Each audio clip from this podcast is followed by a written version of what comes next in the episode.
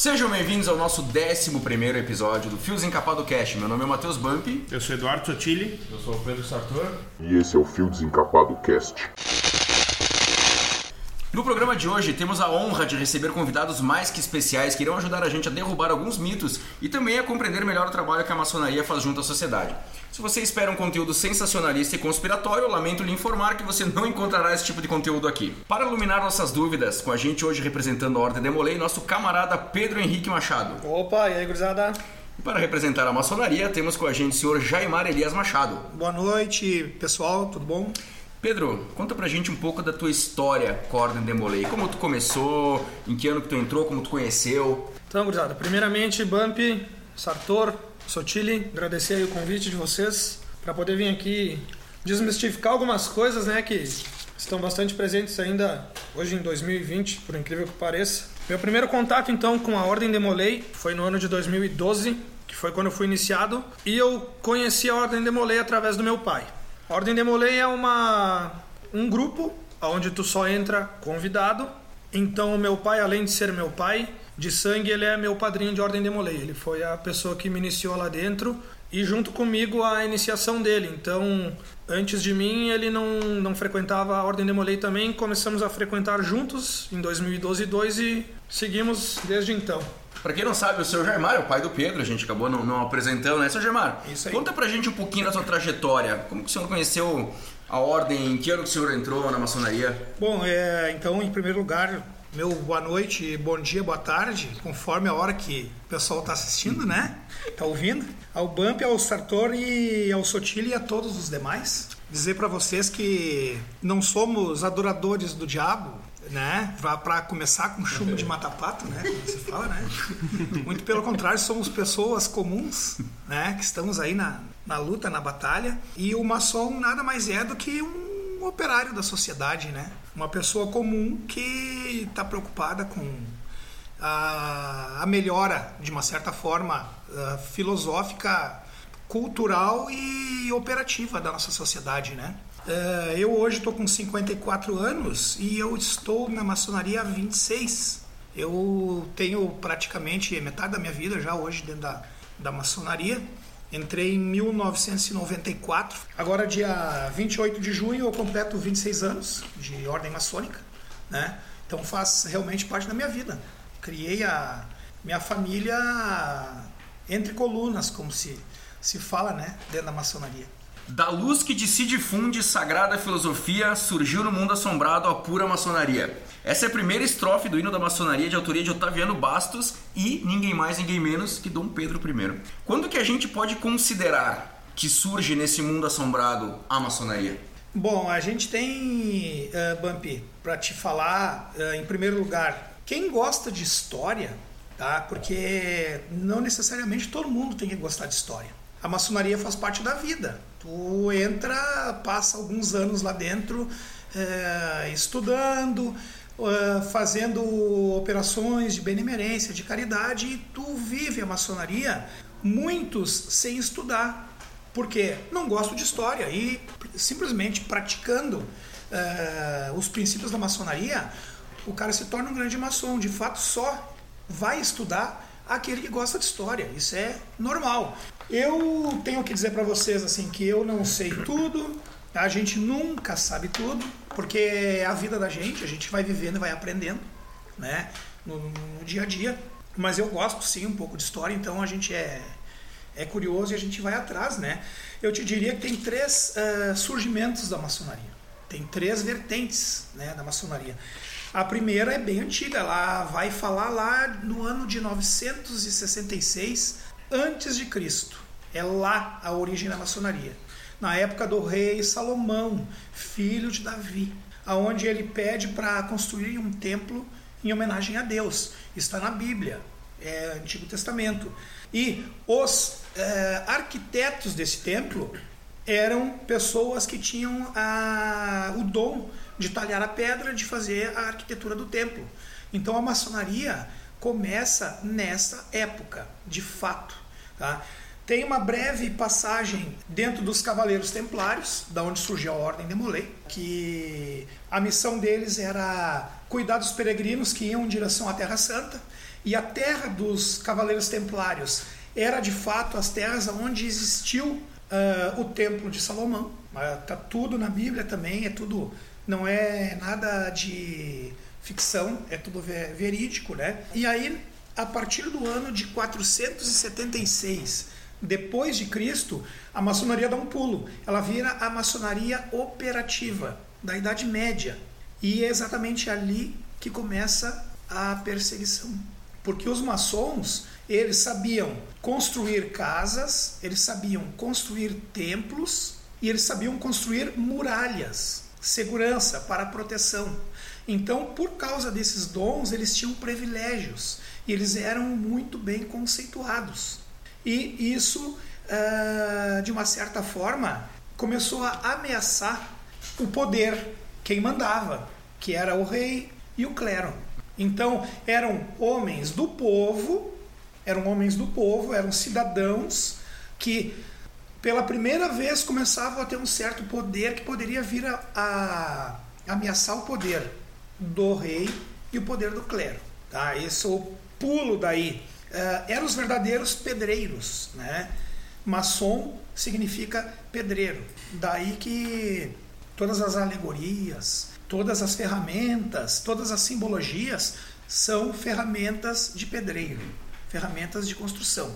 Nada mais do que isso. Tá? A gente dá um pulo para onde hoje a gente considera a inauguração da maçonaria. 24 de junho de 1717, na Inglaterra. Foi fundada a primeira loja maçônica, de fato iniciática, especulativa.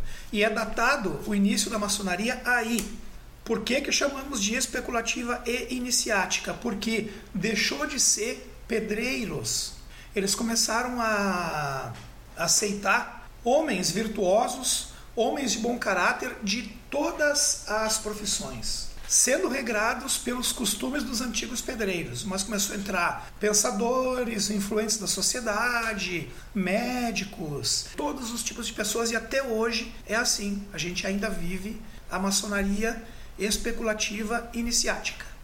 Uns chamam de ordem iniciática, outros de sociedade secreta. Os mais radicais acusam de ser uma seita e tem gente que fala que é uma religião. Como é que a própria maçonaria se define? Bom, eh, a maçonaria de fato é uma ordem iniciática. Tá? Em primeiro lugar, isso tem que ficar bem claro. Por que, que ela é iniciática? Porque para você entrar dentro dela, você participa de uma iniciação. O que, que é uma iniciação? É, é uma vida, é uma nova vida. É, nós maçons consideramos que tu morre para uma vida profana e nasce para uma vida virtuosa né, para seguir os mandamentos e as obrigações da maçonaria. Então você é iniciado nessa, nessa ordem. Né? Uh, ela segue, tu segue praticamente a tua vida inteira sempre estudando, aprendendo, tomando as diretrizes, né? E ela é uma, uma ordem laica, ela não tem religião. Uhum. Maçonaria não é religião, maçonaria não é política, a maçonaria aceita todos os homens uh, livres e com bons costumes, seja qual religião for, seja qual partido político, uh, e todos se respeitam com suas crenças e suas posições políticas. O Brasil ainda é, é muito forte o cristianismo. Eu acredito aqui, por exemplo, nós aqui provavelmente sejamos todos católicos ou evangélicos, então dentro do nosso uh, aqui na minha na minha loja, né? E a maioria das lojas aqui da nossa cidade, Caxias do Sul, temos um livro sagrado que a gente abre e fecha em todas as cerimônias. E esse livro sagrado para nós é a Bíblia, certo? A gente lê passagens da Bíblia. Mas poderia ser um Alcorão, poderia ser qualquer outro livro sagrado de qualquer outra religião uhum. né? porque a gente de fato é laico. a ordem de Molay segue a mesma linha da maçonaria, de, de questão de, de estudos, etc.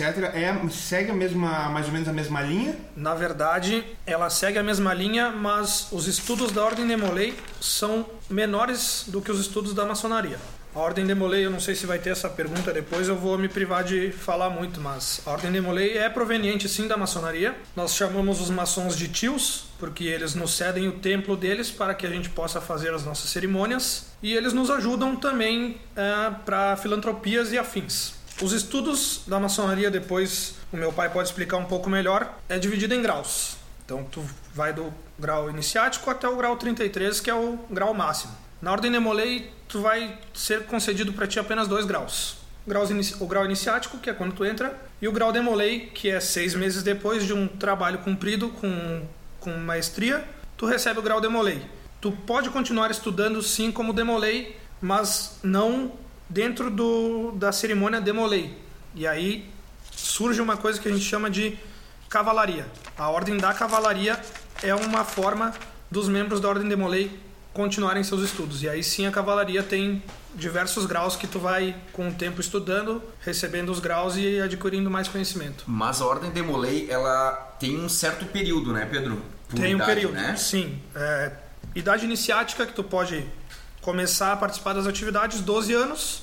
21 anos tu atinge a maioridade, tu se torna um sênior, ou seja, tu pode continuar frequentando todas as reuniões, mas tu não participa delas. Tu tá lá única e exclusivamente para instruir os graus iniciáticos e os graus demolês. Tu é um past master, entendeu? Tu tá lá para auxiliar a galera, tu não te intromete na reunião, tu não tem, tu não ocupa cargos, tu não tem falas, enfim, tu tá lá como um mentor, né? Como tu, tu disse antes, o teu pai que te, que te convidou para para a ordem de Molay, Isso. certo? Tá, aí eu te pergunto, ah, quando tu alcança os 21 anos, é, existe uma transição para a maçonaria ou é um outro convite? Como é que funciona isso? É um outro convite. A única transição que existe, que agora nós vamos descer mais um nível, tá? Eu, eu costumo dizer que a, a Ordem de Molay é a categoria de base da maçonaria, né? Uhum. Então nós temos a categoria de base da Ordem de Molay, que talvez vocês não conheçam, não tenham encontrado nas pesquisas, que é a Távola dos Escudeiros. Que essa sim é para crianças de 7 a 12 anos. Então elas têm uma cerimônia praticamente idêntica à cerimônia da Ordem de Molay. Eles têm um ritual assim como nós temos. Eles têm os cargos deles, as falas deles, e aí sim, ao completar 12 anos, eles podem sim fazer a migração direto para a Ordem de Molay, sem precisar pagar a taxa de iniciação e passar por processos seletivos, que a Ordem de Molay tem um processo seletivo de entrevistas e, enfim, né, para conhecer a pessoa que a gente está convidando, né? Porque são indicações, mas o Bump garante por mim, mas quem mais nessa sala garante, entendeu? Sim. O Bump vai se levantar entre colunas vai falar, ó, eu tenho uma indicação aqui, o Pedro, ele é um cara sensacional, assim, assim, assado e tal e tal. Tá, mas então o Bump não pode entrevistar ele, porque ele já é amigo do cara. Alguém mais aqui conhece o Pedro? Bah, eu conheço. Eu não, então tu vai lá e vai entrevistar ele. Pra, pra gente começar a falar, a Ordem de Molay é uma entidade paramaçônica. O que, que a gente chama de entidade paramaçônica? São entidades que são mantidas e são construídas pela maçonaria. Então a maçonaria criou a Ordem de Molay para jovens, tá? Ela criou as Filhas de Jó para as meninas. Uh, a Ordem de Molay criou também a Távola dos Escudeiros, Criou também o Colégio Alumni e criou, e criou também a Estrela do Oriente. Tá? Eu vou explicar isso para vocês. Na verdade, a primeira criada foi a Ordem de Molay. Isso foi criado nos Estados Unidos em 1919. Eu posso só fazer um adendo rapidinho, Pode. pai? Para vocês entenderem o porquê do nome Demolay, tá? O nome Demolay provém, provém do Jacques Demolay. Jacques Demolay ele foi o último grão-mestre dos Cavaleiros Templários. Depois dele não teve mais ninguém. Inclusive tem um o Assassin's Creed e um Tai, eu acho, se eu não me engano, aparece o Jacques Demolay nesse jogo. Jacques Demolay tinha os seus dois grãos mestres juntos com ele, que era o Hugues de Perrault e o Guy Daverny. Tinha mais outros caras que não foram tão importantes, mas o Guy Daverny era como se fosse o braço direito dele. E começou toda aquela perseguição que o, que o meu pai citou né, no início da, da nossa conversa aqui, toda aquela perseguição aos Cavaleiros Templários e, enfim, por não saber o que, que eles faziam, o que, que eles pretendiam e a, o medo de perder o poder para uma entidade desconhecida. E aí começam todos aqueles rumores. Na época era o rei Felipe o Belo que comandava. E ele tentou entrar para a Ordem dos Cavaleiros Templários e os membros julgaram que ele não era digno de fazer parte. Então ele pensou, eu vou ferrar esses caras, né, velho? Começaram as perseguições, eles conseguiram é, sequestrar o Jacques de Molay e os seus grãos-mestres e aprisionaram eles nas masmorras. Anos e anos de torturas e tentando fazer eles revelarem onde estavam as riquezas e todos os segredos que eles escondiam. E o Jacques de Molay nunca abria a boca e ninguém abria a boca e ninguém falava nada. Eis que chega o dia da Inquisição. Então Jacques de Molay já era um senhor de idade muito velho e tu levar em consideração todas as torturas que ele já tinha passado, qualquer um iria ceder, né, cara? Imagina tu tá lá, pô, fudido lá tomando pau na cabeça e levaram eles para a Inquisição, aonde eles forjaram diversas provas falsas, aonde o Jacques de Molay confessava crimes de Estado, crimes que ele é, roubava, enfim, cara, uma, uns absurdos assim. Jacques de Molay manteve o seu juramento até o último minuto, ele não cedeu. Guy Daverny também não cedeu. Os dois foram queimados juntos na fogueira da, da Inquisição em praça pública. Enquanto Jacques de Molay estava sendo queimado, ele falou o seguinte: Eu convoco o rei da França e o Papa para se unir no período de um ano perante do juiz de todos nós. Deus tem de piedade de mim, fazer justiça. Morreu queimado naquele dia. Exatamente um ano depois, o Papa morreu envenenado e o rei Felipe o Belo também sofreu um acidente cavalgando. É, se eu não me engano, ele estava cavalgando nas florestas e a, a capa dele prendeu numa árvore e ele morreu enforcado, cara. Exatamente um ano depois da morte do Jacques de Molay.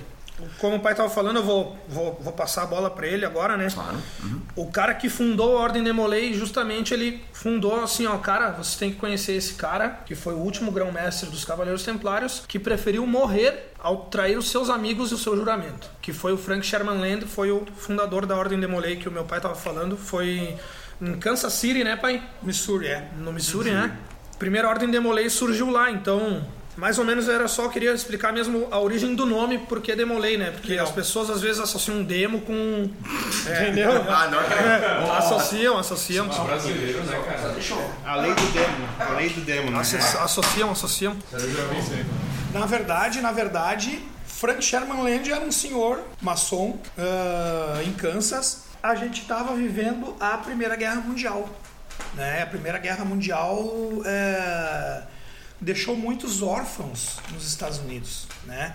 A guerra, os Estados Unidos entrou na guerra, os Estados Unidos saiu da guerra em 1900 e Primeira Guerra Mundial saiu da guerra em 1918. Estados Unidos entrou em 18, Estados Unidos entrou em vem 17. 17 e saiu em acabou em 18. 18. É, é, eles entraram para acabar com a guerra.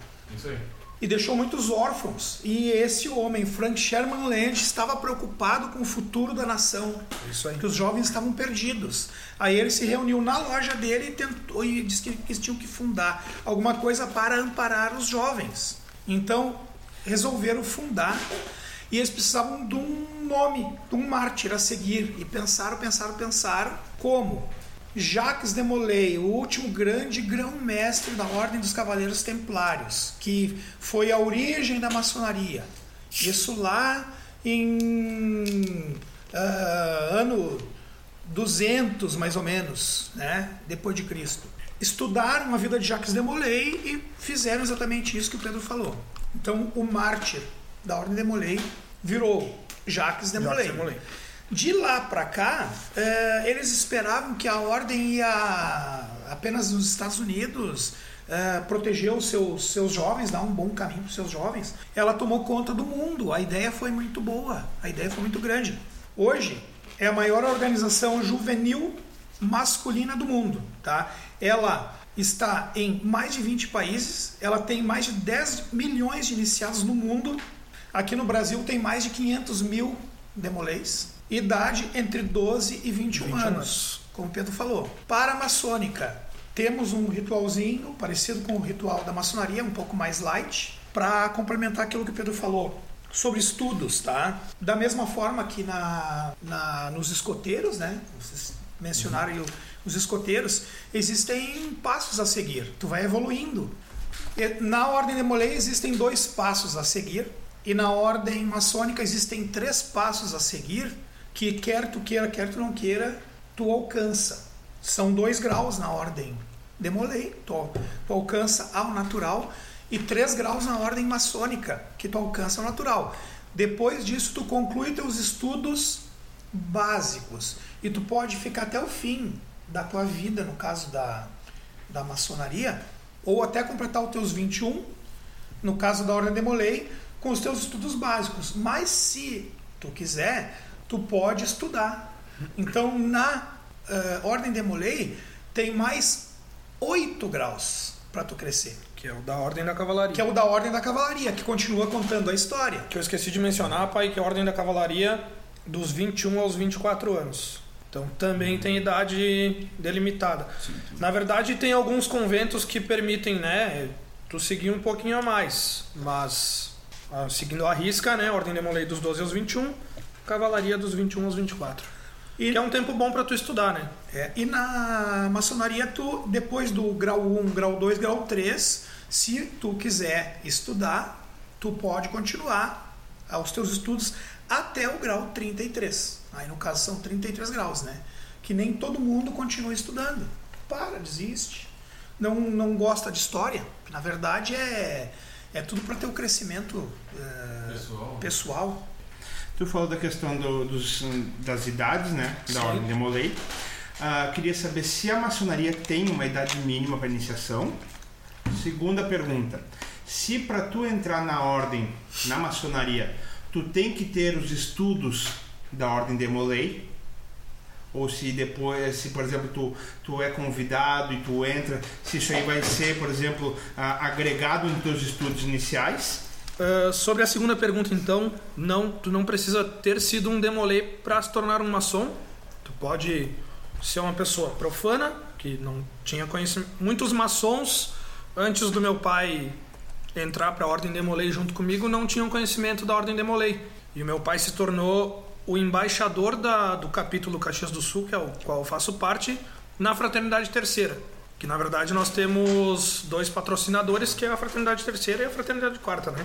Que nos mantém lá. E sim, existe uma idade mínima para te entrar na maçonaria. Inclusive, além da idade mínima, outros poréns que o, que o meu pai vai explicar melhor aí. Então, a, a, a preocupação da maçonaria com, a, com os jovens é mais tarde, porque a Ordem de Molay no mundo tem 101 anos. A Ordem, mais tarde, eles resolveram cuidar de meninos pequenos, de 7, e isso já tinha passado guerra, já bem mais para cá. Tem, tem 30 anos no mundo, por exemplo, a Ordem dos eh, escudeiros, Escudeiros da, da. Redonda. São menininhos de 7 a 12.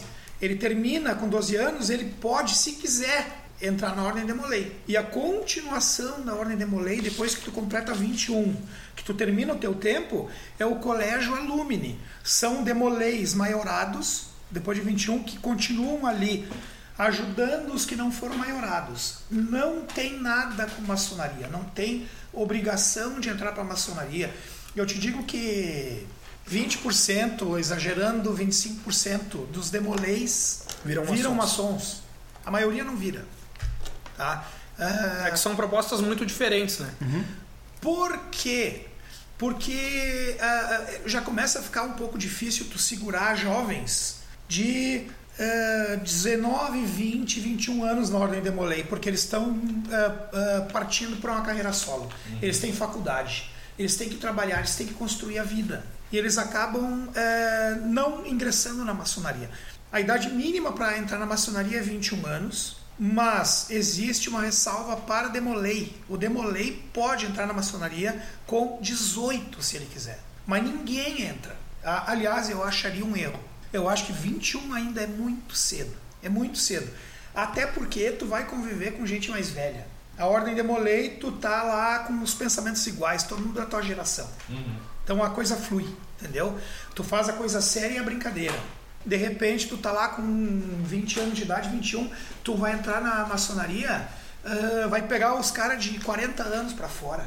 E um adendo só para acrescentar. Não, o- tu não vai te encaixar. Só para acrescentar o que o pai disse, né? Velho, né? Ah, É. esses velhos estão falando o quê? É. Isso? Tu sai da ordem Demolei ali com a galera da tua faixa etária, mais ou menos, todos morando com os pais, obrigações mínimas, e aí tu vai para uma maçonaria com 21 anos, aonde são todos pais de família, né? Trabalhadores, empresários, enfim, que têm responsabilidades de manter uma família, manter um lar. E tu é uma pessoa, entre aspas, sem essas responsabilidades maiores, né? Tu é uma pessoa responsável por ter traje- feito a tua trajetória na Ordem de Molay. Mas tu não tem o conhecimento de uma vida adulta ainda, entendeu? Digamos que falta a experiência de vida, né? A Exatamente. Ordem, a Ordem de Molay vai formar o caráter e vai formar uma, uma personalidade. eh, ajudar a formar. Isso, uh, isso que o pai falou é muito importante porque nós podemos definir a Ordem de Molay como uma escola de formação de líderes. Esse é um termo que a gente pode É. utilizar bastante para a Ordem de Molay. A Ordem de Molay no Brasil, ela foi trazida no Brasil, não corrija se eu estiver errado, pai, pelo tio Alberto Mansur. Já falecido, ele foi o cara que trouxe a Ordem de Molay para o Brasil. Eu não lembro de, de, de qual região que ele era, mas enfim, foi ele que trouxe, né? É, Rio de Janeiro. Alberto Mansur trouxe a maçonaria, pro, a Ordem de Molay para o Brasil em 1980. A Ordem de Molay no Brasil tem 40 anos. 105 no mundo, né? O objetivo da, da, da Ordem de Molay construir uma juventude melhor, que por sua vez será a sociedade mais justa e igualitária do amanhã, né? Trabalha alicerçada na máxima de que educando o jovem a gente está se eximindo da tarefa de ter que castigar o adulto. Então trabalha muito com, com a parte eh, de formação mesmo, de, de, de caráter ao natural, né? Ao natural. E trabalha muito em cima de formação de líderes, né? Exatamente. Para poder. Líderes tanto, enfim, né, como abrange dos 12 aos 21 anos, líderes na escola, né, tu ser uma pessoa que toma a frente de, de repente, pô, vou participar do Grêmio Estudantil da minha escola, vou algumas propostas de mudança, de, de planejamentos de aula, enfim, tanto para o mercado de trabalho. Tu aprender lá dentro, pô, eu tô aqui numa escola de formação de líderes, eu vou sair daqui é, não com um privilégio por, pô, chegar num lugar, ó, sou, sou demolei, cara, tu quer, quer me contratar? Não, não é isso. É um privilégio interno teu que tu estudou, tu trabalhou a tua mente pra te preparar pra quando tu sair dali, tu saber as decisões que tomar e como agir, entendeu? Tu falou que na cerimônia tu pode apresentar o nome de uma pessoa para ser convidada para entrar para uma pra maçonaria, né? Ah, isso, essa questão de apresentação de nomes é feito em uma cerimônia específica. Por exemplo, nós temos um, um encontro, uma cerimônia que vão ser apresentados todos os nomes, ou por exemplo, no encontro dessa semana, na cerimônia dessa semana, tu pode levar um nome, um como é que funciona? Tu tá falando de Da, da ordem de. Molay. Sim. Então funciona da seguinte maneira, tá? Como eu falei no início, temos cargos que são designados a irmãos. Tem um número X de cargos que é feito uma eleição para que aqueles irmãos possam ocupar os cargos. E os outros demais cargos é por escolha do nosso mestre conselheiro, mudando para o linguajar da maçonaria, seria o venerável mestre. É o maior cargo dentro da ordem de Molay, é o mestre conselheiro.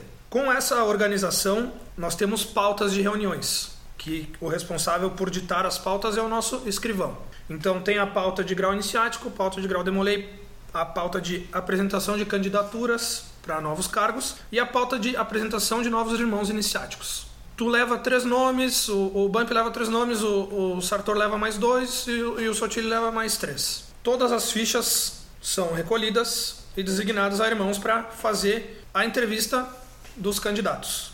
Feito a entrevista, tem um escrutínio de iniciação, que aí sim é onde é definido quem vai ou não participar pelos nossos princípios, né? Funciona dessa forma. Tem cerimônias específicas para cada momento.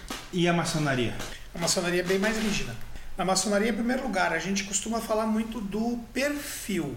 Tá? Perfil não é poder, não é ter dinheiro. A essência verdadeira do perfil do cara que é maçom, o cara tem que ter dentro dele aquela chama de fraternidade, cara tem que ter dentro dele aquela chama de humildade, é, aquela gana de, de querer ajudar o próximo. A gente costuma dizer na, na, na maçonaria que o que numa pessoa comum a gente chama de profano, o que, numa, o que num profano parece é, uma grande qualidade, no maçom não passa de mera obrigação. E isso tem que ser inerente na pessoa. Então você encontra uma pessoa que você acha que tem o perfil, tu diz assim, ó, esse cara é um maçom não iniciado, pela maneira com que ele leva Age. a sua vida, pela maneira com que ele age dentro da sociedade.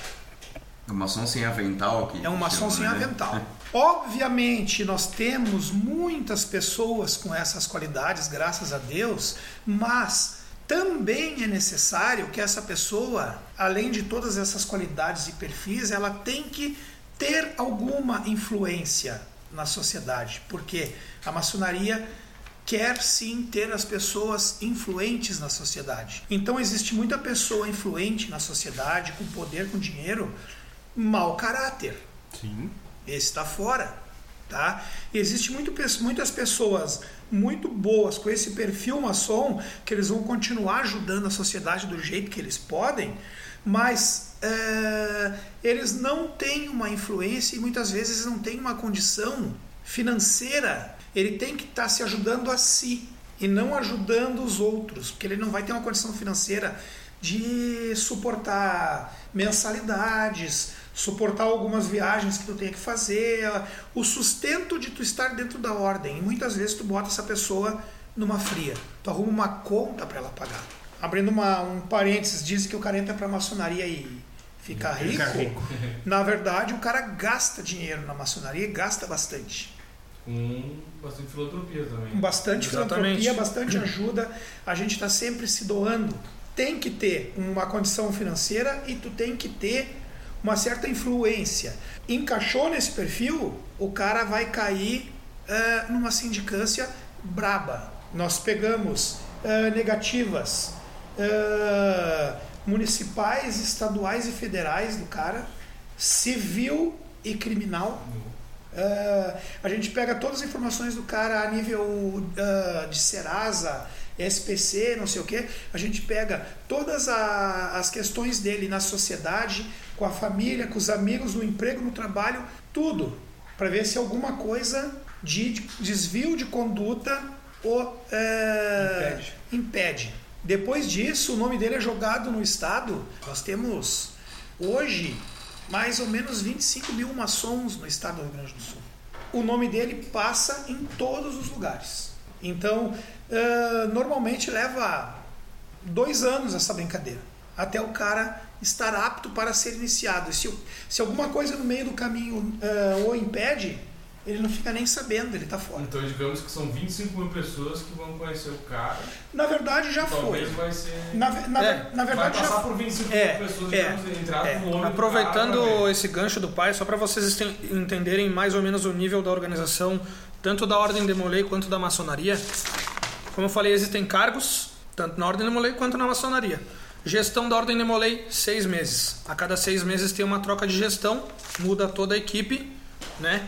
Maçonaria, dois anos. Assim como tem os cargos dentro das, das lojas maçônicas e das casas de Molays, existem cargos a nível estadual, regional, nacional e mundial. Cara, é muita gente envolvida. O pai faz parte da Fraternidade Terceira, ele vai ter o venerável mestre ali, vai ter o venerável do, do município, o venerável do, do estado, do país e o, e o do mundo, entendeu? É, tipo, cargos mundiais. Então essa seletiva aí que o pai falou vai passar por todas as pessoas que são os cargos mais altos para é, análise, né? Hoje, hoje a gente se limita um pouco à região, né? Então, se o cara vem de fora da região, é pesquisado lá de onde ele vem. Mas se o cara é daqui, a gente se uh, se limita a pesquisar na região. Talvez não tenha por que pesquisar longe. É, não, não tem necessidade, inclusive nem roda para nós mais os nomes dos caras que estão sendo propostos a entrar na maçonaria lá no Alegrete. Não nos interessa. Pode, se, se o cara não tem o perfil, quem vai ter que determinar se o cara tem ou não o perfil é eles lá. Uhum. Agora, aqui na nossa região, Serra, aqui passa todos os nomes. Opa, fulano, opa, ciclano, eu só queria pedir, tem uma coisa, seu Germar, que o senhor falou, quando o cara é casado, como é que é, é, é vocês fazem uma abordagem também com a esposa? Sim, também. Também com a esposa, se o cara não é casado, com a família, com o pai, com a mãe, enfim, a gente faz a abordagem. E parece que precisa de uma aprovação da esposa, digamos assim, tem uma coisa assim, né? Precisa. Uhum. É, tem uma... é, cara, e poucos sabem, né? Contar uma piadinha agora, que o pessoal gosta de. Vamos alimentar esse pessoal, né?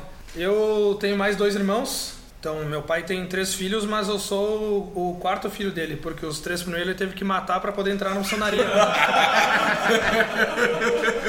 É, tem, tem. Tem, tem, tem disso, cara. Ah, Houve você muito que tava disso. esperando uma conspiração, chegou. No- nós até estávamos conversando antes fora do ar que da maçonaria o cara sai morto, né? Uns morrem de ataque cardíaco, outros morrem de velho, né? De algum jeito que sai. É, outros com acidente de carro, outros de Covid-19, né? É isso aí. Mas sai morto. Mas sai morto, né? O senhor falou que essa.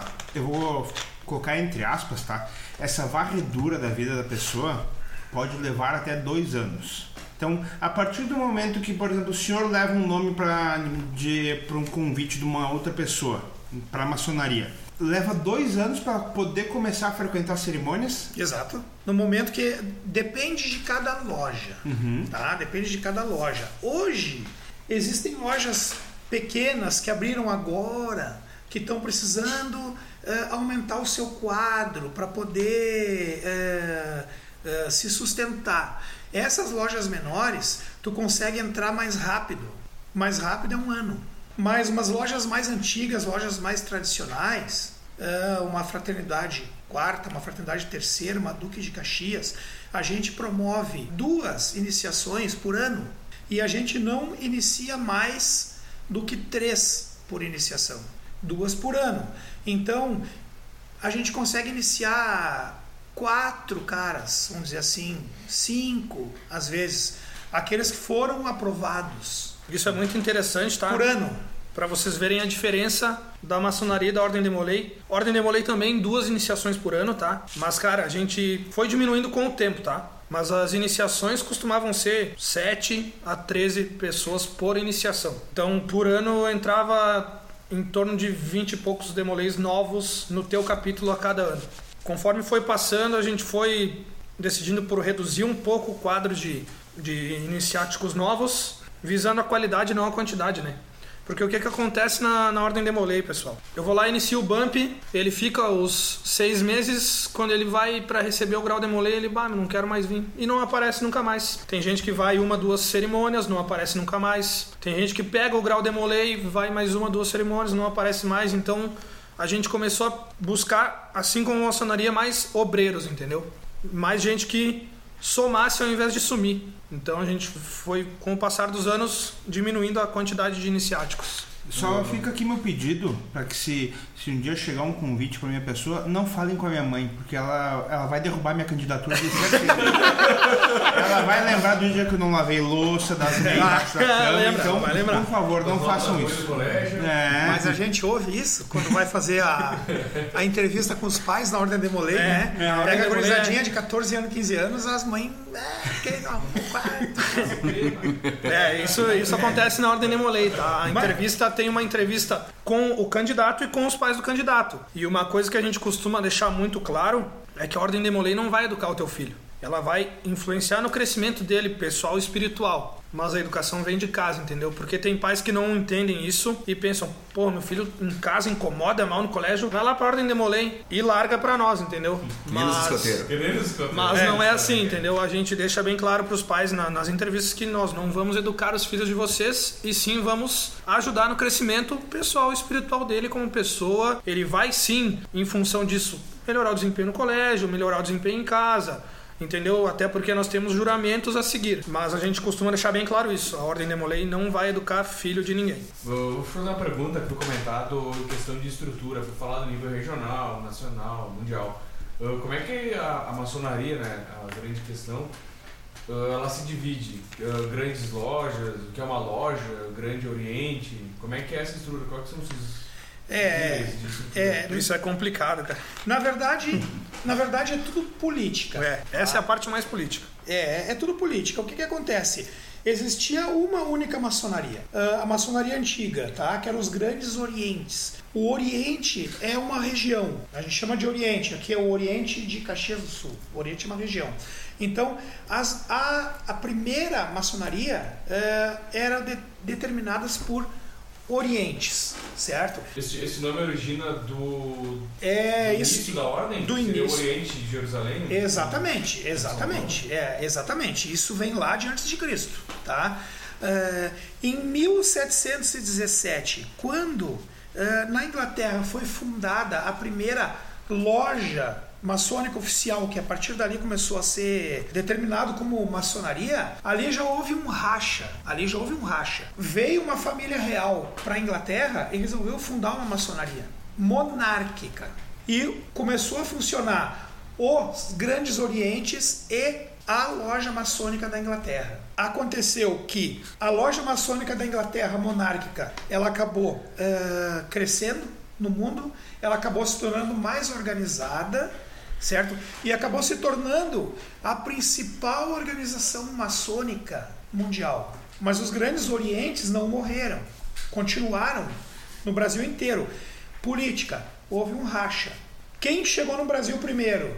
O Grande Oriente. A primeira loja fundada no Brasil foi Grande Oriente do Brasil. Vieram para cá, tá? Bem antes das grandes lojas, ficaram aqui. Todas as lojas do Brasil pertenciam a esta potência chamada Grande Oriente do Brasil. Aí existiam duas. Existia o Grande Oriente do Brasil, ou o Grande Oriente Mundial, aqui era o Oriente do Brasil. Existiam as grandes lojas hum. da Inglaterra. Num primeiro momento, nem se davam, nem se visitavam.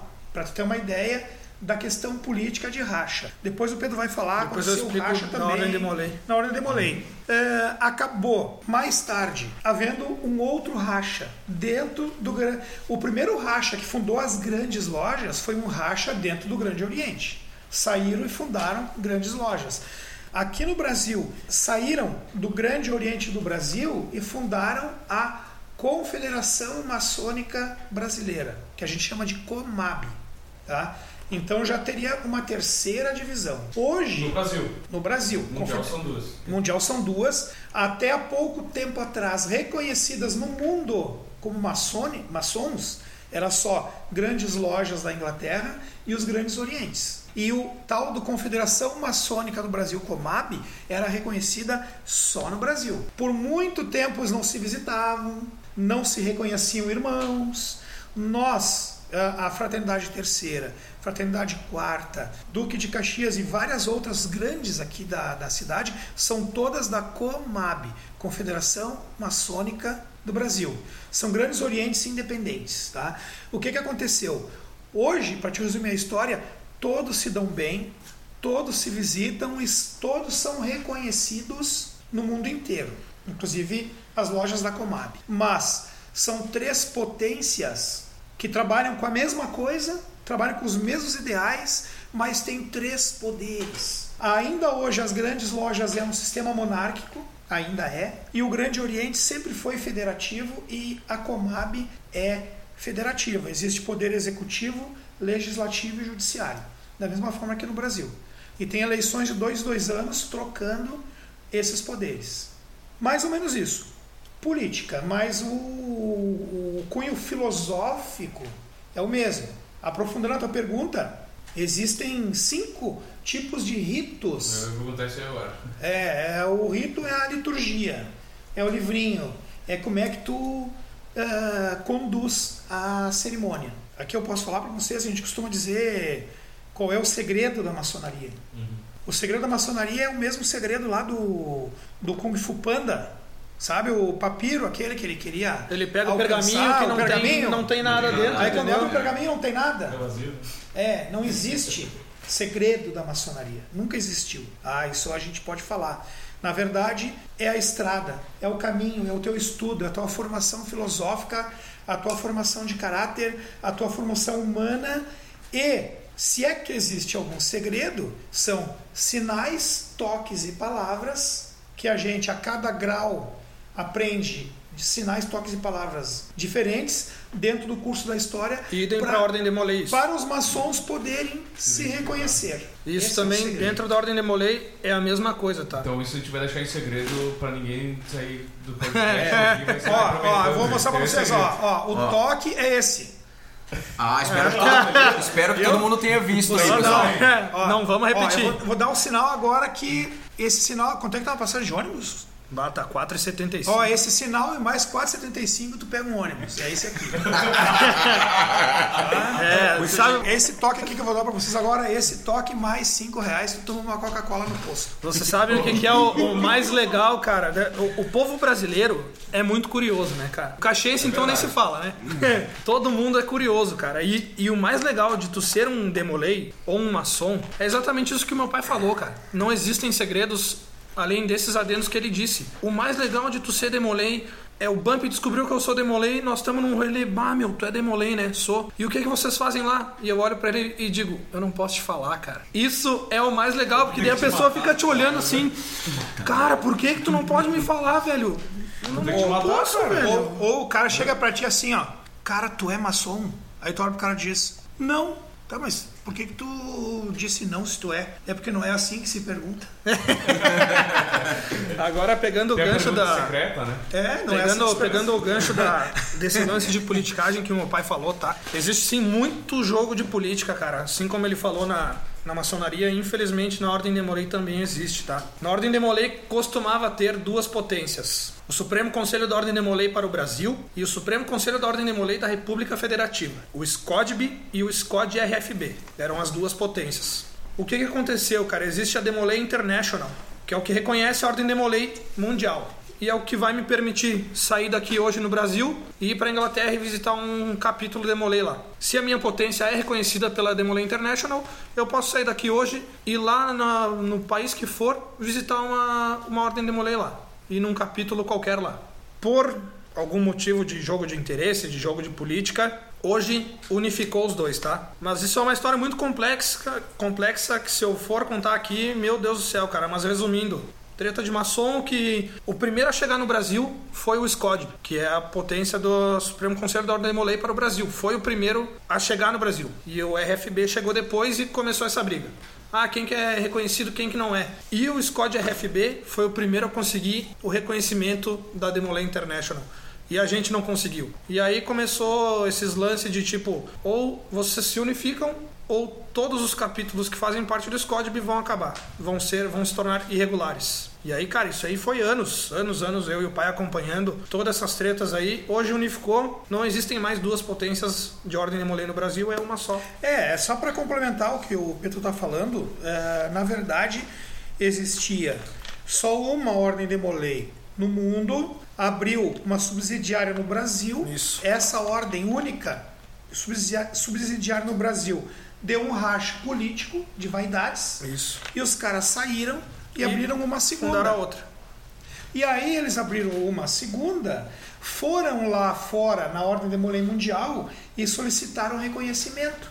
E ganharam o reconhecimento. E ficaram 15 anos brigando as duas potências pelo, pelo reconhecimento, uma tentando fazer a outra Migrar. ser, não ser reconhecida. O que acaba ferindo.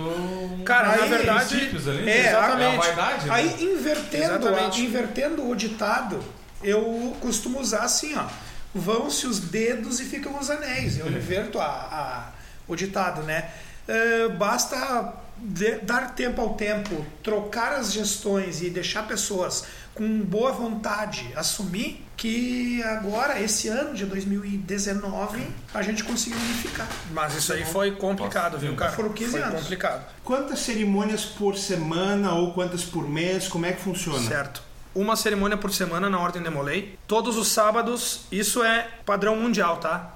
Às vezes tem alguns capítulos que, que costumam mudar, mas todos os sábados, das 14 às 16 horas. A, a maçonaria a gente tem a. Cada um tem a sua loja base, aonde tu trabalha nos graus básicos que eu falei, que é grau 1, 2 e 3, e reúne uma vez por semana. No meu caso, a gente se reúne todas as terças. Lá na Fraternidade Quarta, eles se reúnem todas as quartas. Né?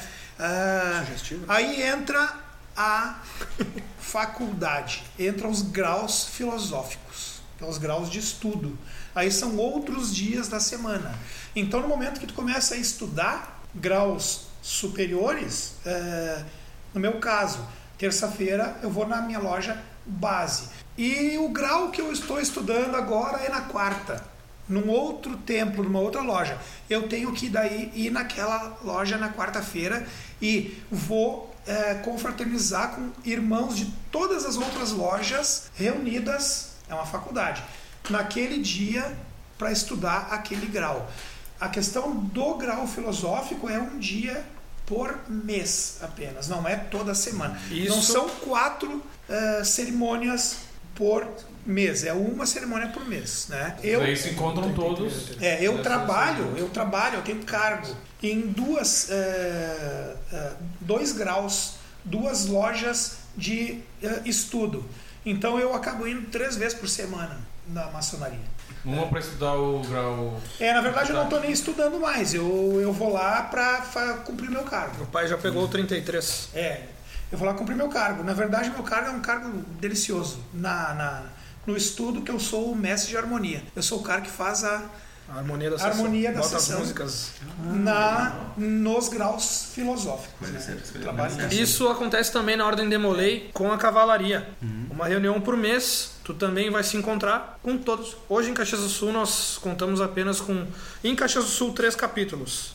Mas aí nós temos mais um em Farroupilha. E são, são esses só aqui em Caxias, são quatro só, né? pai? É, são, hoje, hoje são cinco capítulos na Serra. Na Serra são cinco. É, né? e a cavalaria, que é o estudo dos graus filosóficos, Junta reúne todos. os cinco. Uma vez por mês. Sábado de manhã. Sábado de manhã, no caso, daí, porque daí de tarde tem a, a sessão Demolei, né? E deixa eu já engatar eh, uma pergunta que pode parecer muito besta, mas eu acho que é interessante. Por que que se chama loja? Loja é uma coisa bem. Não é, não é besteira, não. É uma coisa bem simples e, e uma pergunta bem boa. Loja era onde os pedreiros. Não é loja de vender coisinhas. A loja era onde os pedreiros guardavam as suas ferramentas e afiavam as suas ferramentas para o trabalho. Hoje, tu vê uma obra ali, ó, tá construindo. A primeira coisa que o pedreiro faz, ele constrói aquele barraquinho do lado.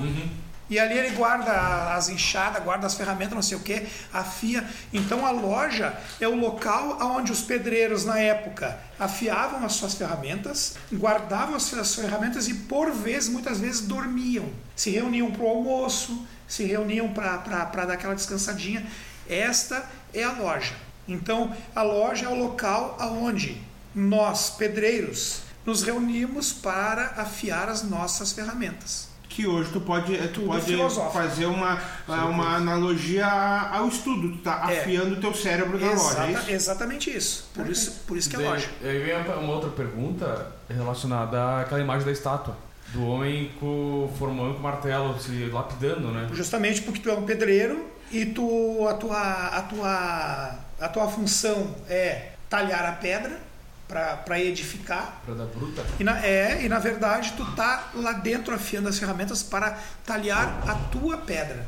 Na verdade tu tá tentando te aperfeiçoar. Então aquela imagem lá que vocês falam é o, o pedreiro se polindo, talhando a sua própria pedra. Inclusive, a gente vai deixar uma foto dessa, dessa estátua que tem lá na frente da Fraternidade 4 para vocês entenderem do que nós estamos falando. Todas as lojas têm essa estátua? É, tipo, um Não, não, símbolo- não, não, não. É uma alegoria muito bonita, mas é, é a opção de cada um. Ela não faz parte do. Não, não. Acho que a gente está entrando numa questão mais interna de- da- da loja maçônica. O que, que compõe a vestimenta maçônica? Qual que é a paramenta maçônica? Na verdade, o principal paramento maçônico ah, oficial mesmo, quase que o único, é o avental. O avental é sinônimo de trabalho. Você tem aventais de cores distintas para identificar alguma função diferente que tu possa ter, algum grau diferente que tu possa ter. Mas o avental é sinônimo de trabalho.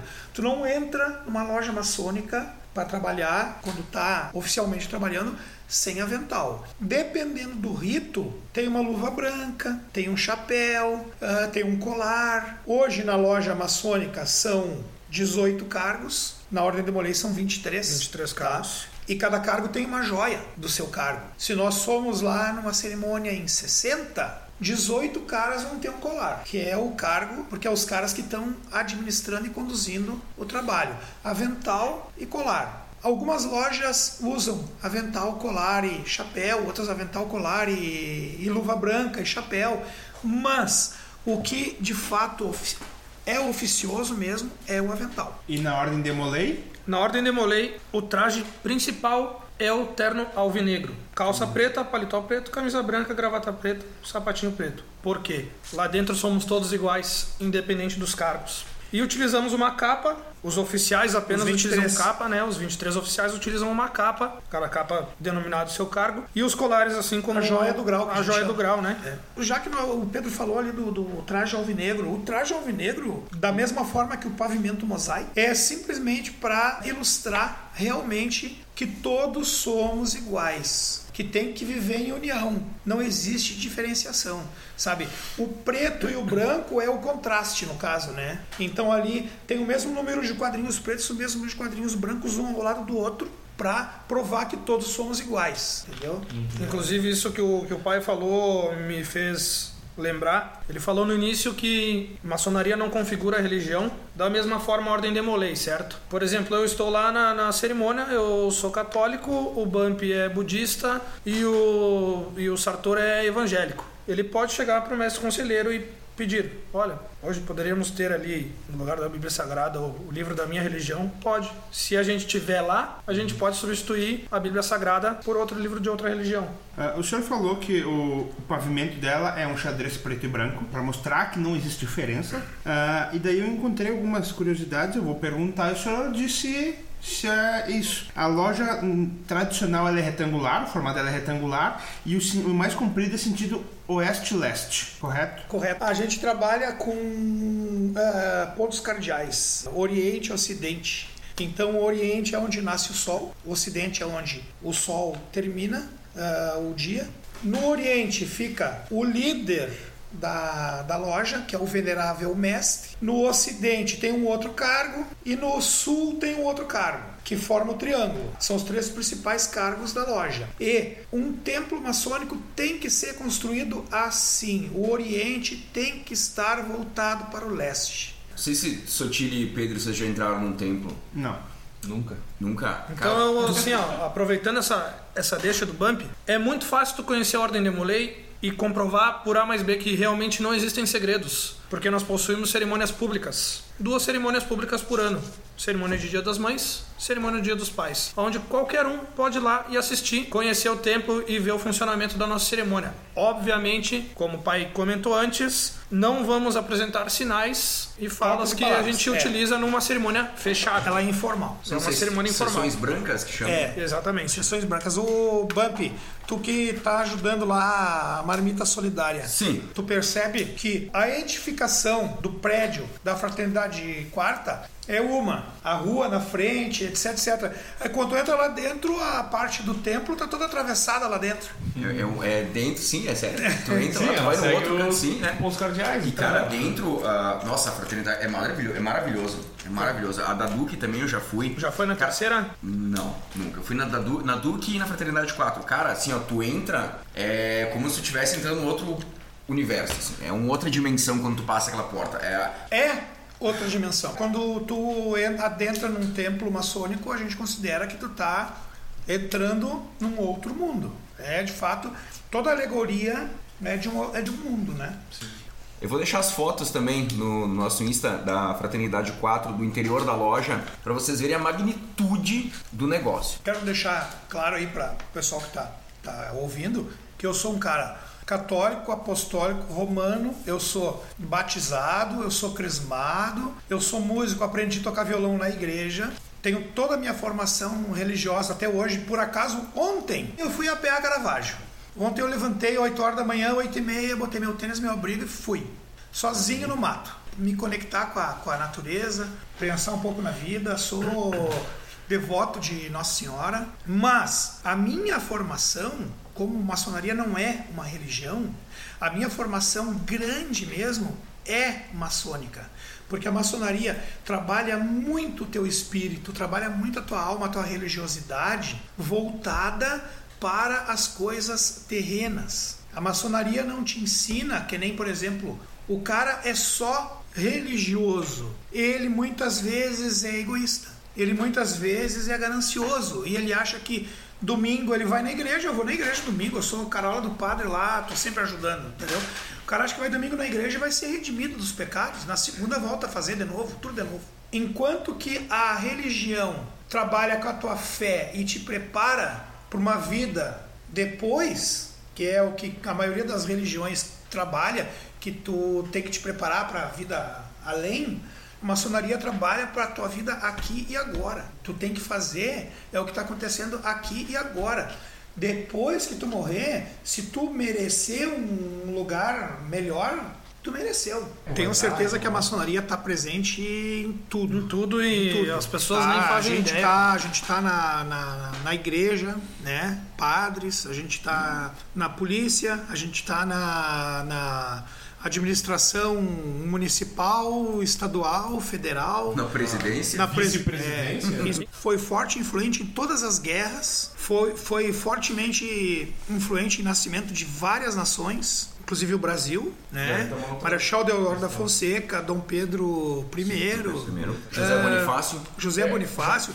É, as guerras aqui, Guerra dos Farrapos, tanto o lado A quanto o lado B, Duque de Caxias. Winston Churchill. É, o Winston Churchill, o cara é uma lenda. O Walt Disney é Demolay, cara. O criador da Walt Disney World, ele é, ele é Demolay, inclusive Ele não chegou a ser maçom? Maçom ele não foi. Não foi? Ele Não. foi Demolay e inclusive, muita gente não sabe, mas o Mickey Mouse é Demolay iniciado em sessão oficial iniciática, cara. Tá, que massa. Teve uma sessão que o que o Walt Disney chegou na sessão e falou: "Eu, bah, hoje eu trouxe aqui pra vocês um amigo meu, um cara que eu confio muito e eu tenho certeza que ele vai trazer alegria pra muita gente, pra muitas crianças, vai fazer um bem danado pra humanidade toda."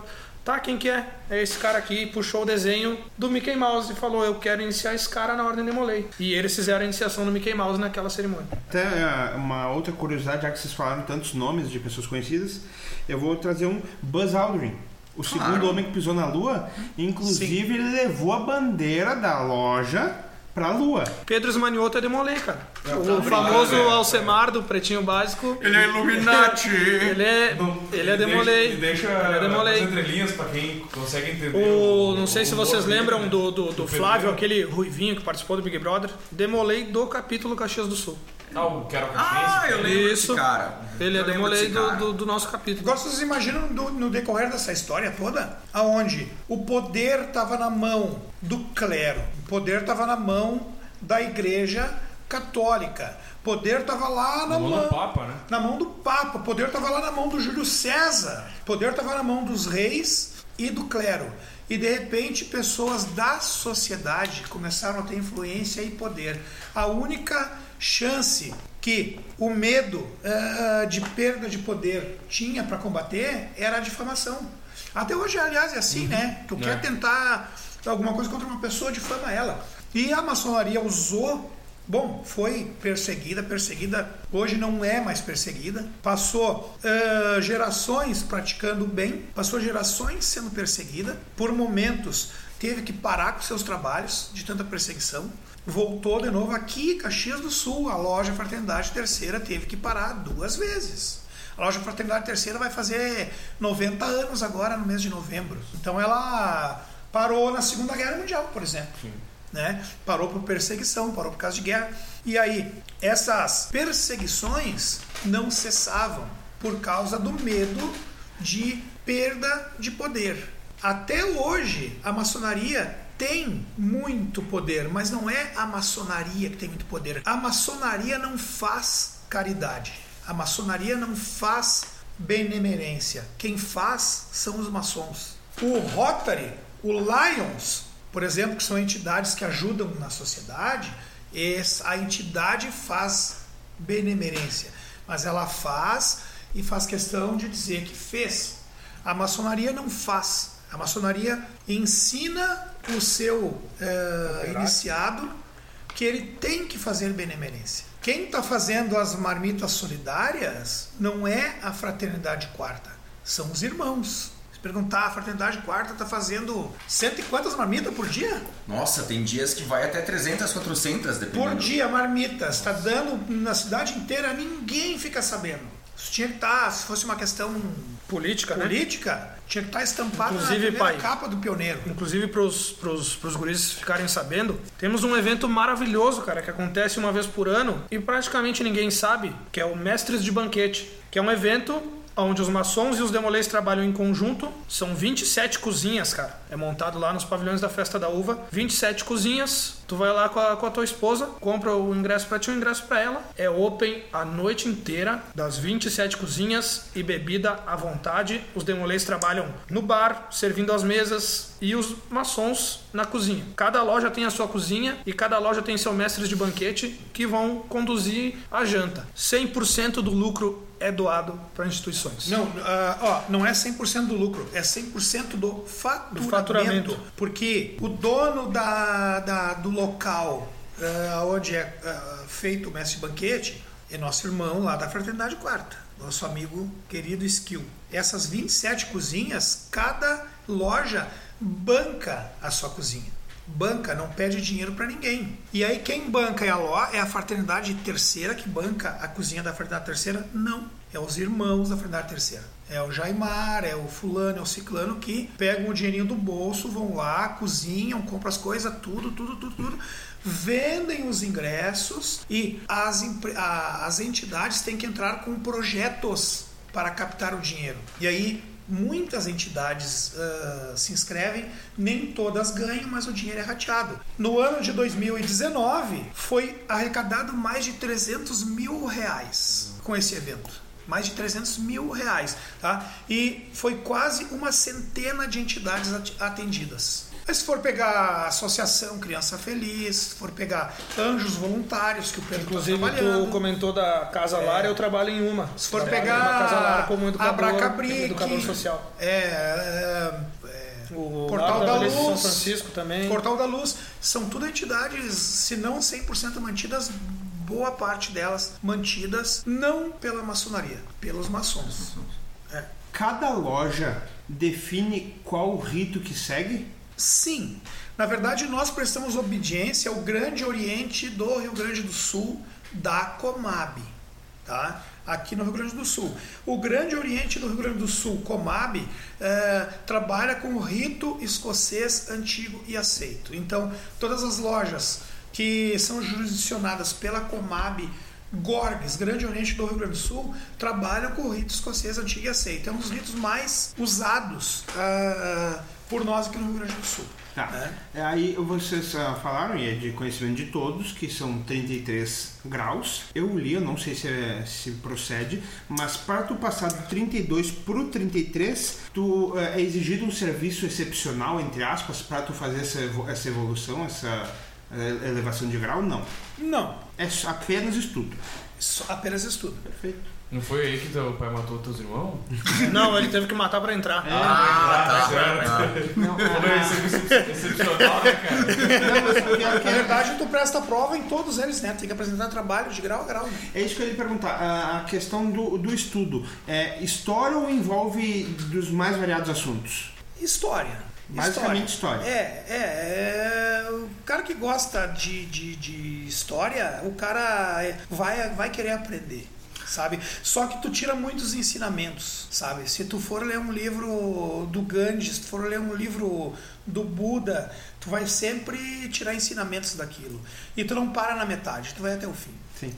Opa, gurizada, assiste o Harry Potter, o 1, a Pedra Filosofal. E simplesmente tu não quer mais saber a história para no meio e tu não vai mais querer saber do que aconteceu. Cara, tu vai ver o segundo. Cara, antes do. E do- aí, do- e aí tu vai ver o terceiro.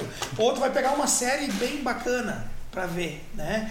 E aí tu assiste o primeiro capítulo, assiste o segundo capítulo e o troço tá muito bacana e tu, ah, não me interessa mais o que que vai acontecer, não quero Eu vou, mais. pu- eu vou puxar o gancho, você falou em série, tem a série Templários do Netflix. É, eu ia que comentar. conta justamente um pouco da. um pouco diferente, talvez, do que foi, mas. O Nightfall, aquele? É, o Nightfall. Eu isso. assisti ele todo. Ele conta realmente o fim da.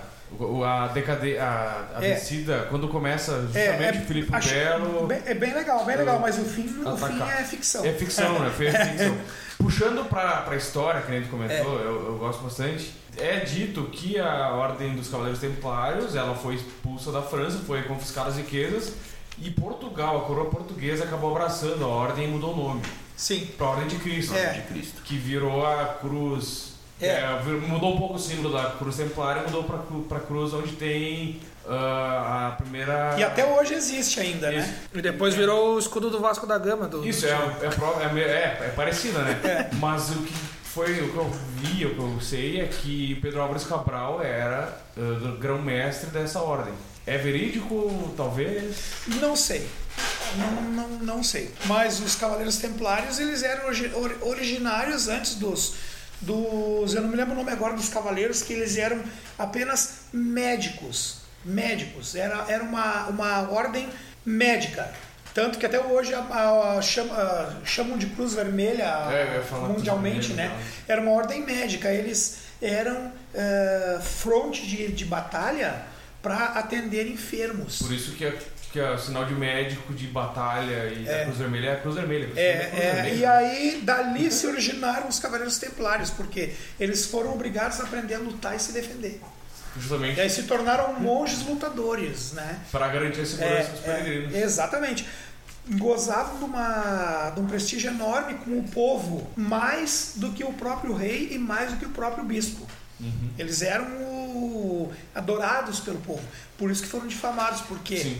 A coroa devia para os templários. A coroa estava quebrando, o reino, o reino da França estava quebrando. A Né? gente tem que botar o pessoal na, na ideia, na ideia de que o cavaleiro ele não era um cara rico. O cavaleiro ele é um cara humilde e pobre. Quem era rico, mais ou menos, que tinha uma grande fortuna ali, era o senhor feudal. É. E ele pagava o, o tributo para a É. igreja e a, e a igreja usava a mão de obra do cavaleiro templário como segurança do peregrino. Então era uma, uma garantia de que o cara que estava botando dinheiro para a igreja, para enriquecer, ia ter a segurança e ia ter o caminho de volta É. muitos deles não voltavam né? e ficava justamente a, a riqueza com a ordem, né? Foi daí que se originou a, a grande a, a grande riqueza da, da ordem, né? De pessoas que acabaram não voltando. Exatamente. Aproveitando esse gancho do, do Sartor aí, das curiosidades de séries, enfim. Os Simpsons tem um episódio que, que fala mais ou menos de, de maçonaria. Eles utilizam outro nome, mas. E se vocês pararem para reparar, eu- como eu comentei antes, o Walt Disney ele é do Molay. Vocês já pararam para se perguntar o porquê que é o tio Patinhas?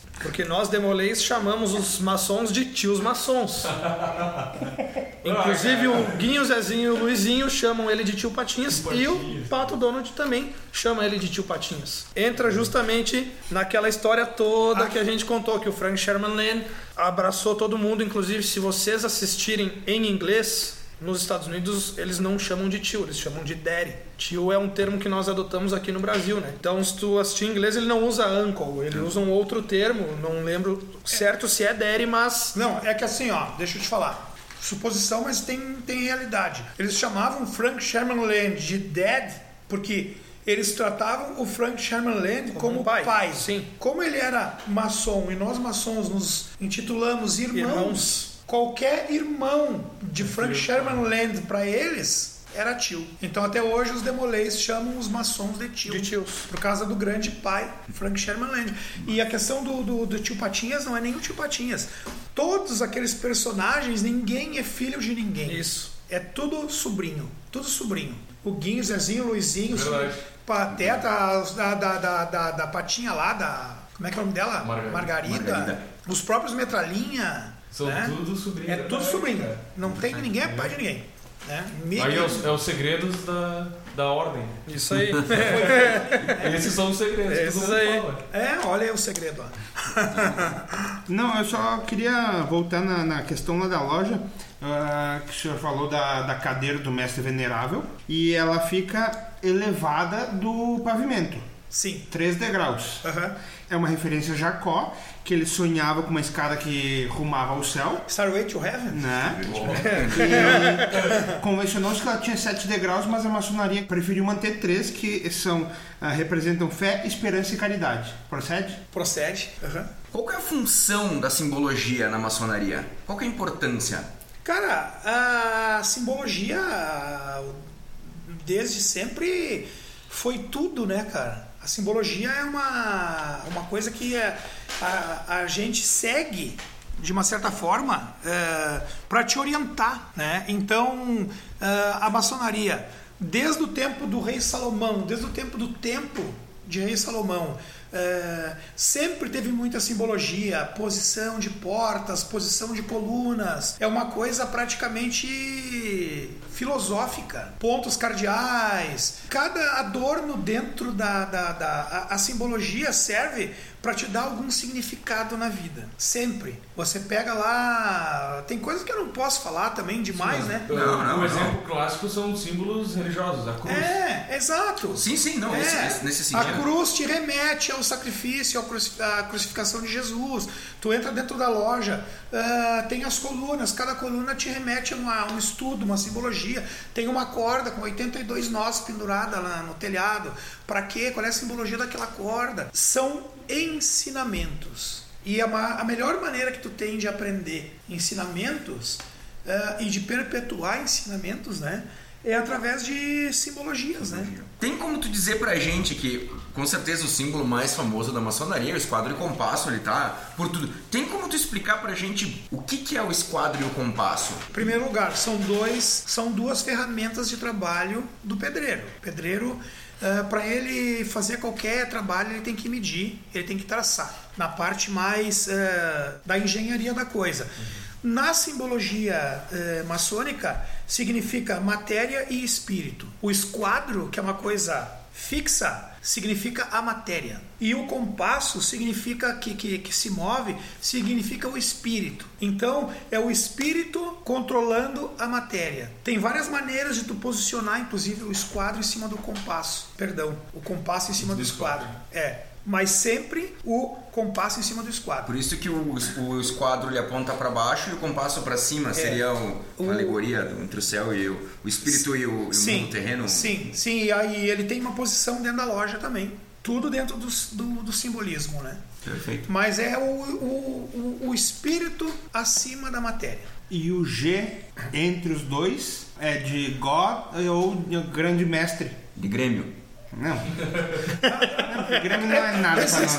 Existem vários, vários, vários estudos a respeito do G e todos eles são aceitos, tá? Eh, pode ser aceito como God, mas acontece que Deus não é só God, é, o- a, a maçonaria é, é universal, tá? O mais aceito e o mais verdadeiro é geometria. Vamos falar um pouquinho agora de uma questão. Existe, a gente sabe que existem os bodes do asfalto, que é o motoclube, existem os bodes do tatame, que é a galera do, do jiu-jitsu, enfim.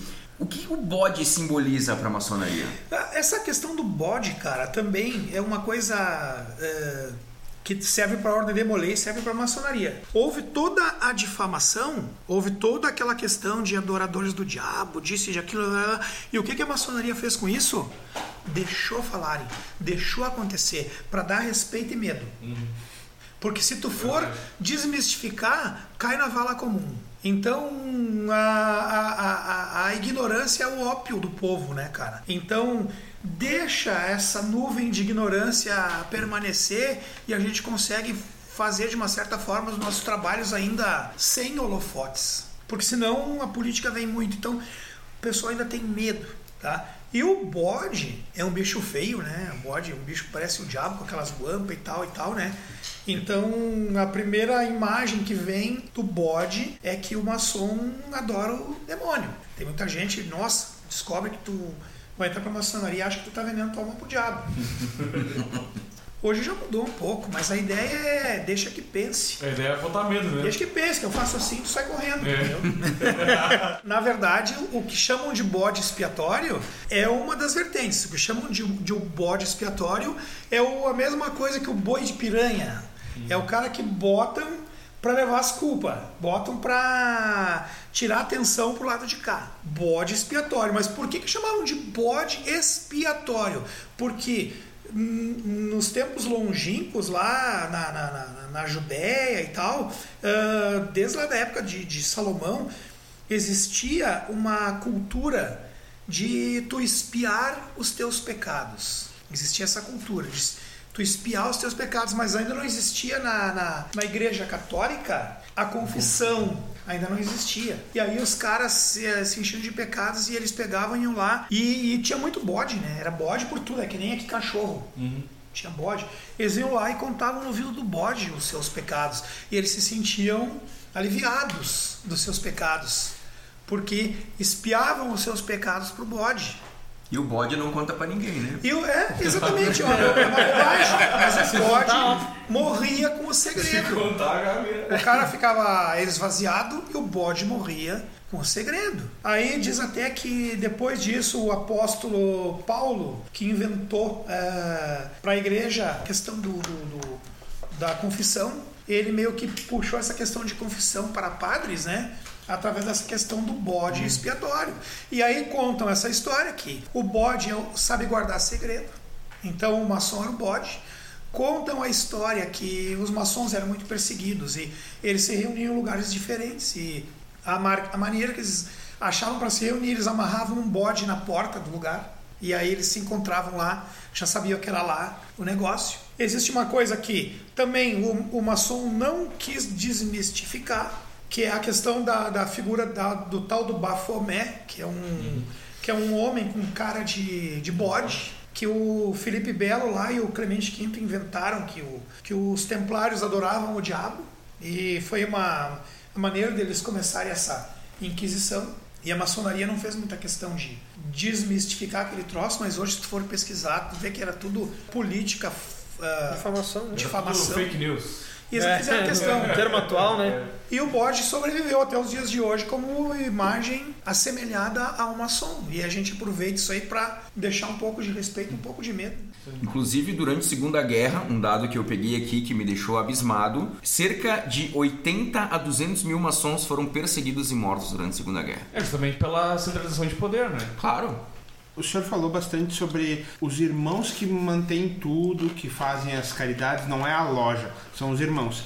Eu queria ver, eh, saber, se possível, se pode se falar ou não, essa questão de, do, do financeiro, ah, ah, esse- o ritual de iniciação, essa mensalidade, ah, se é um valor único, como é que funciona, se é que dá para se falar. Toda sociedade organizada tem uma administração, né? A gente responde a, uma, a um governo estadual, esse governo estadual responde a um governo federal, um passa dinheiro para o outro e todas as lojas têm que fazer uma captação e mandar para o Grande Oriente do Rio Grande do Sul, em Porto Alegre. Essa captação é a nossa mensalidade, nós pagamos, cada loja determina a sua mensalidade de acordo com o número de obreiros, que a gente chama obreiros, os irmãos, né? Ou as intenções, se está construindo, se está querendo fazer um caixa. Cada loja determina a sua mensalidade, mas a parcela de captação é a mesma para todos. Tu faz parte lá do Grande Oriente do Rio Grande do Sul, a parcela é a mesma para todos. Tem que captar cada irmão. Aqui em Caxias do Sul, vai de 150 a 250 reais por mês cada irmão tem que pagar. Cada irmão, tá? Isso depois que tu já fez os três graus básicos tu, e tu não quer estudar, tu fica 10, 20 anos lá pagando 150 a 250 reais por mês. Mas a tua iniciação tem um valor de captação mais o valor que tem que deixar na, na loja. A loja determina quanto vai custar. E isso tá em média em Caxias de 2.500 a 5 mil para entrar. Cumprido um tempo X, tu vai para o grau 2, paga de novo para entrar no grau 2. Cumprido um tempo, tu vai para o grau 3, tu paga de novo para ir para o grau 3. Valores menores, mas não baixa de 2 mil. Então, cada, cada grau que tu sobe, Até a mensalidade não 33. varia, mas o, o- a iniciação tem um valor Do básico. 3 para o 4, tu vai pagar e assim sucessivamente. Então, no final de 3 anos, no máximo 4 anos, tu deixou um carro zero. Mais ou menos isso. Aí como é que vai botar um guri de 21 anos lá? Eu entrei com 28, Que fazendo, um, fazendo um antes. filho atrás do outro, viajando, trabalhando que nem um louco. Me endividei na maçonaria, tive que fazer um carnê depois para pagar, para não desistir. Porque a maioria dos jovens desiste, porque não tem condições. Manter, né? Entendeu? Aí os caras acham que tu vai ficar rico. Tu fica rico de espírito. Por que, que o senhor acha que tem tanta. Isso é um dado que eu peguei de um, de um canal Fatos Maçônicos, não sei se vocês acompanham, que ele é um canal do, do, do Luiz Miller e ele fala que muita gente fica estagnada quando chega no mestre eles não buscam os graus filosóficos, eles ficam estagnados ali 20 anos. Por que, que o senhor acha que, que eles ficam estagnados quando chegam em mestre maçom? Primeiro, sim, com certeza eu digo isso, porque não gosta de estudar. Porque se gostasse, ia. Pode ser por condições financeiras, tá? Eu cheguei ao grau 33 depois de 10 anos parado de estudar. Eu cheguei até o grau 3 e eu não tinha condições financeiras de continuar estudando. Pedi o meu kit para ser nos graus filosóficos até endireitar um pouco a minha vida, fiquei 10 anos adormecido no grau filosófico, mas frequentando a minha loja base, grau 1, 2, 3, pagando a minha mensalidadezinha, grau 1, 2, 3 e parei. Até que chegou um dia eu digo, não, pera aí um pouquinho, agora eu vou continuar. Mesma coisa eu fiz com a faculdade, eu fui me formar na faculdade com 50 anos. Eu parei e depois voltei. Mas o cara tem que gostar de estudar, tem que ter condições financeiras, senão o cara não consegue. São as duas principais, eh, principais motivos. E o terceiro, muitas vezes, o cara chega à conclusão que o que ele queria conquistar ele já conquistou. O que ele queria mesmo era estar integrado. Às vezes, erroneamente, é o, é o status. Tu já adquiriu o status, eu sou maçom é o cara que é advogado e tem lá a carteirinha da OB e nunca mais abriu um livro para ler, nunca mais quis se atualizar, nunca mais fez nada. A questão de, da, da vestimenta do avental, ele é da loja, ele é do irmão, é, ele é pago pelo irmão, e ele, ele é da loja ou ele é do irmão? Como é que funciona isso? Não, tu paga e é teu, tu leva embora. Mas as joias e o resto é da loja. Não, as lojas, as joias tu não paga, é da loja, quando tu entrega o cargo, tu devolve a joia. O senhor comentou que, que, que ficou um tempo adormecido. Como que funciona para te deixar de ser maçom, o adormecido? Como que funciona esse- esse- essas etapas? Depois que tu é iniciado, tu vê a luz para esse novo mundo, tem uma simbologia muito grande nisso tudo, é bem legal, sabe? Tu vira um maçom, aí tu vai seguir a tua carreira maçônica ativamente ou tu resolve dar um tempo, parar, porque tu tem ah, outros ah, objetivos que estão te impedindo de seguir aquela carreira. Tu solicita por escrito o teu adormecimento, teu kit placê, tu continua sendo um irmão bom, querido por todos, tá adormecido, não pode ir lá frequentar a loja, é regra. O dia, um ano, dois, dez depois, se tu quiser voltar, tu pede o reingresso. Os caras vão te fazer uma pesquisa de novo na tua vida, não simplesmente volta. Ah, não tem custo de reingresso, mas paga a tua mensalidade do mês e volta. É assim. Ou tu pode ser afastado por conduta ou metais, que a gente chama. Tu atrasou, atrasou, atrasou, atrasou, não pagou mais, não pagou mais, não pagou mais. Os caras te chamam, vem cá, cara, vamos compor aqui. Tá irregular, tu te torna irregular. Como qualquer, em qualquer outra eh, sociedade. Inadimplente? Tu é inadimplente, tu é irregular. Tu pode te tornar irregular por presença ou falta de pagamento. É as duas maneiras que tu pode te tornar irregular, tá? A terceira é má conduta. Tu pode ser suspenso e tu pode ser expulso, pode ser desligado da ordem. Ninguém vai lá te matar, mas tu não é, tu não, tu, tu é desligado da ordem, tu não, a tua conduta não condiz mais. Mas a questão de expulsão é por má conduta. Questão de metais ou questão de presença, tá cheio de irmão nosso que deixou de, de, de, de frequentar porque se atrapalhou financeiramente ou não teve mais tempo, continua sendo amigo de todo mundo e ele é um maçom e continua sendo um maçom irregular, tá fora da ordem. Até nessas épocas de crise recente que a gente passou, pode É. ter acontecido isso, né? Sim, acontece. Várias pessoas É. terem adormecido questão financeira. É, até a questão que a gente estava comentando também, que, por exemplo, muita gente fala, ah, só é maçom, só deixa de ser maçom quando tu morre.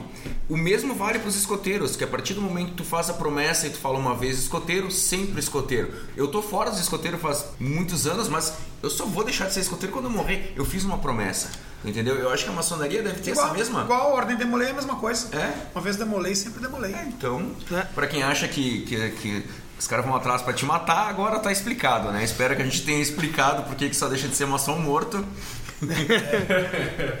Como conciliar família, trabalho e a maçonaria? É difícil. É difícil. E assim, muitas vezes, que é o meu caso, tu tem duas profissões. Eu trabalho o dia inteiro e trabalho de noite, porque eu sou músico, né? Chega uma hora que a maçonaria, tu começa a te dedicar, te dedicar, te dedicar, ela começa a te absorver. Então, a gente fala tanto na ordem de quanto na maçonaria. A prioridade é a tua família e o teu trabalho. Enquanto a tua família e o teu trabalho, para a ordem de que a gurizada ainda está estudando, a prioridade é a tua família, o teu trabalho, teus estudos e a ordem de Molay. Tu tem que dar um jeito de conciliar. É contigo.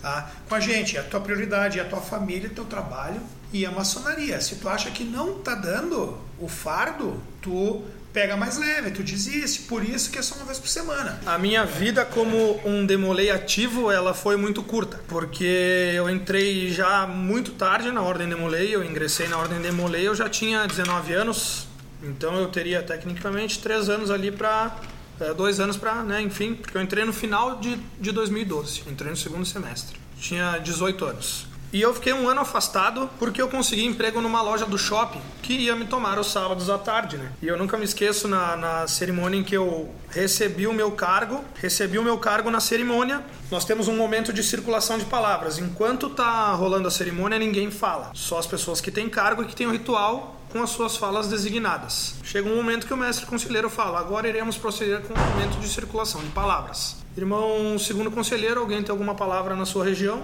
Bom, o segundo conselheiro pergunta: alguém gostaria de fazer uso da palavra? Tu levanta a mão e só tu fala, ninguém te interrompe. E aquele dia eu levantei e falei: bah, hoje é um dia feliz para mim, mas um dia muito triste porque eu vou ter que me afastar da ordem, conseguir emprego, tal, e tem a faculdade, isso, aquilo lá. E aí o presidente do conselho daquela época ele levantou e né, comentou o que todo mundo já tinha dito e falou: Pedro, tu tá fazendo certo, cara, porque a ordem Demolei não vai pagar as tuas contas. A Ordem Demolei não vai pagar a tua faculdade, a Ordem Demolei não vai botar comida na tua casa. Vai lá, cara, faz o que tu precisa fazer. As portas da casa estão abertas para ti a hora que tu quiser voltar. Então eu tive esse um ano e meio, mais ou menos, que eu fiquei fora e quando eu voltei eu, consegui ocupar mais dois cargos, né? Ou seja, mais um ano eu fiquei como um demolei ativo e depois já me tornei sênior comecei a trabalhar nos bastidores, né? entrei para o conselho da, do, do, capítulo, enfim, trabalhando em filantropias e todas essas coisas, né? Fazendo consultoria com, com os meninos e ocupando outros cargos que, que tu consegue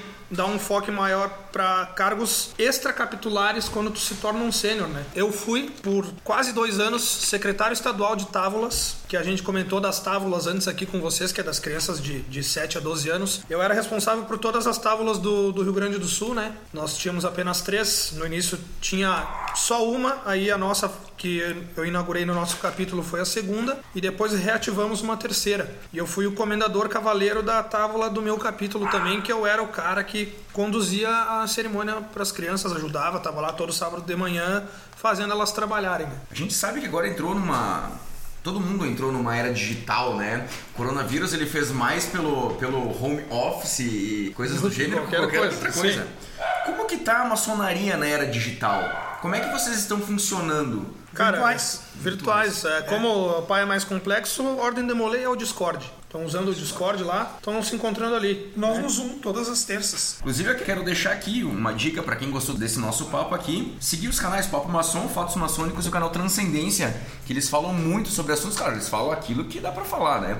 Para entrar numa última questão aqui, eu acho que é a mais famosa, a mais que é as pessoas que ligam a ordem maçônica aos tal dos Illuminati. Illuminati. né?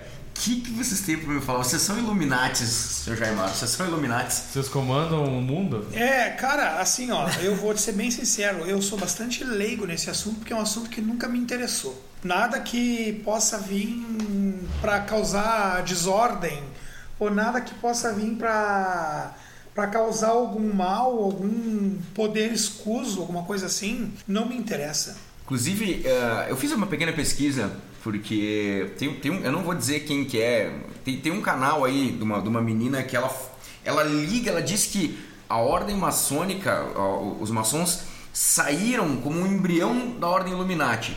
Só que, como o senhor Jaimar É falou... bem ao contrário. é bem- né? O- o- a ordem maçônica começou...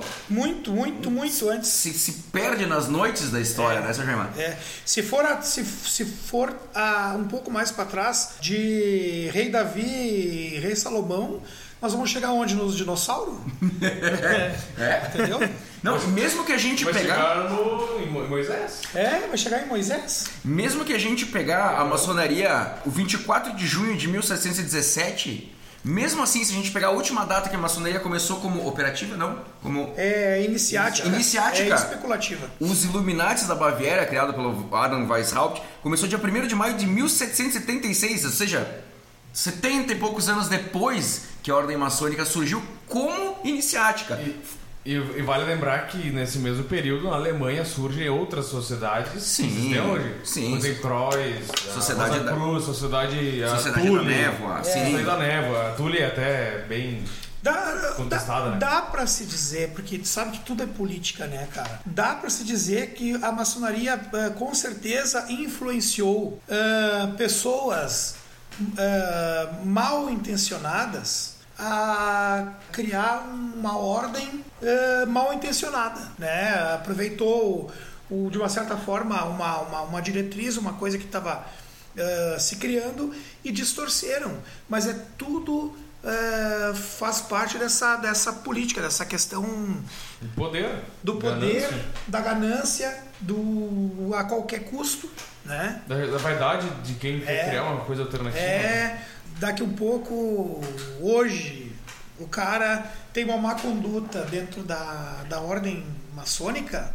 eh, no ano de 2020, esse cara vai ser desligado da maçonaria e esse cara vai ser considerado ah, espuro para todos nós aqui, não vai poder frequentar. Ele mesmo vai se auto-excluir, porque ele não vai mais se encontrar com ninguém. Ele mesmo vai se auto-excluir e automaticamente ele vai começar a falar mal. Exatamente. Eu, Ou vai criar uma. E vai acabar alternativa, criando né? uma alternativa para se manter naquela vibe. Eu, inclusive, associo isso a todas as mentiras que a gente vem lendo e vamos continuar lendo por muito tempo na internet. Algum maçom que foi expulso por má conduta, ele vai, bom, agora eu vou entrar na, na internet e vou cagar esses caras, velho. E entra lá e escreve que é do demônio, que é isso, aquilo e tal, tal, tal, Aquele, entendeu? aquele Que é tudo verdade. Eu já fui maçom. Isso, eu- é, é, verdade. É. Grau é. 33 conta tudo sobre maçonaria.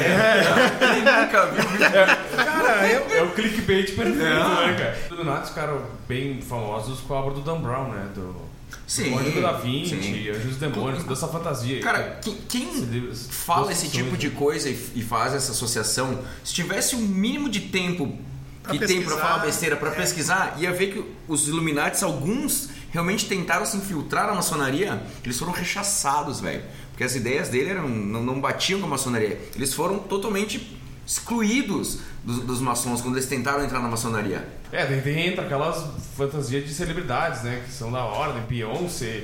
É umas É, coisas absurdas, exatamente. assim, Não, né, cara? é, que- eles botam as Não, pessoas ele- na ele- roda. na verdade, eles colocam as pessoas na roda, né? É. Isso, isso Sem aí. as pessoas nem mesmo fazerem parte, É. eles. Eles pegam pessoas que têm Influência. Exatamente. e É. tentam colocar essa pessoa para influenciar os outros. Isso. Então, Pedro, eu tenho umas perguntas agora na parte do seu Jamar também. Ah, o que mudou do Pedro profano pro Pedro iniciado? muito, muito crescimento pessoal, intelectual, espiritual. Eu me abri para o mundo de uma forma que eu não fazia ideia. É, são duas pessoas totalmente diferentes, mas sem perder a essência, entendeu? Eu mantive a essência boa do Pedro Profano e todas as coisas que eram ruins eu consegui durante a minha jornada demolei e me livrando delas e construir em cima daquele Pedro profano que tinha as coisas boas, um Pedro iniciado muito melhor que é o, o Pedro que eu sou hoje, entendeu? Eu mudei muito na, na- no meu modo de pensar, no meu modo de agir, mudei muito em casa com, com a minha família. Hoje é, o meu pai é o meu melhor amigo. Antes da Ordem Demolei a gente não tinha muito contato, era aquele contato normal de pai e filho. E aí, pai, tudo bem? Isso e tal. Hoje o meu pai é o cara que eu sei que se o mundo estiver acabando é com ele que eu posso contar, entendeu? Então eu sou muito grato a ele por ter me apresentado a Ordem Demolei e por ter feito e fazer parte dessa caminhada toda comigo e de toda essa mudança do Pedro profano pro Pedro iniciado que, cara, quem me conheceu antes da Ordem Demolei e depois da Ordem Demolei consegue realmente perceber toda a evolução que eu tive, tanto como pessoa quanto, né, o meu espiritual, o meu intelecto. O que mudou do Jamar profano pro seu Jamar iniciado? Olha, eh, dizem que quando a gente acerta no, no perfil é porque você já encontrou o maçom. Eu hoje posso dizer que eu sempre fui um maçom, mesmo antes de ser iniciado.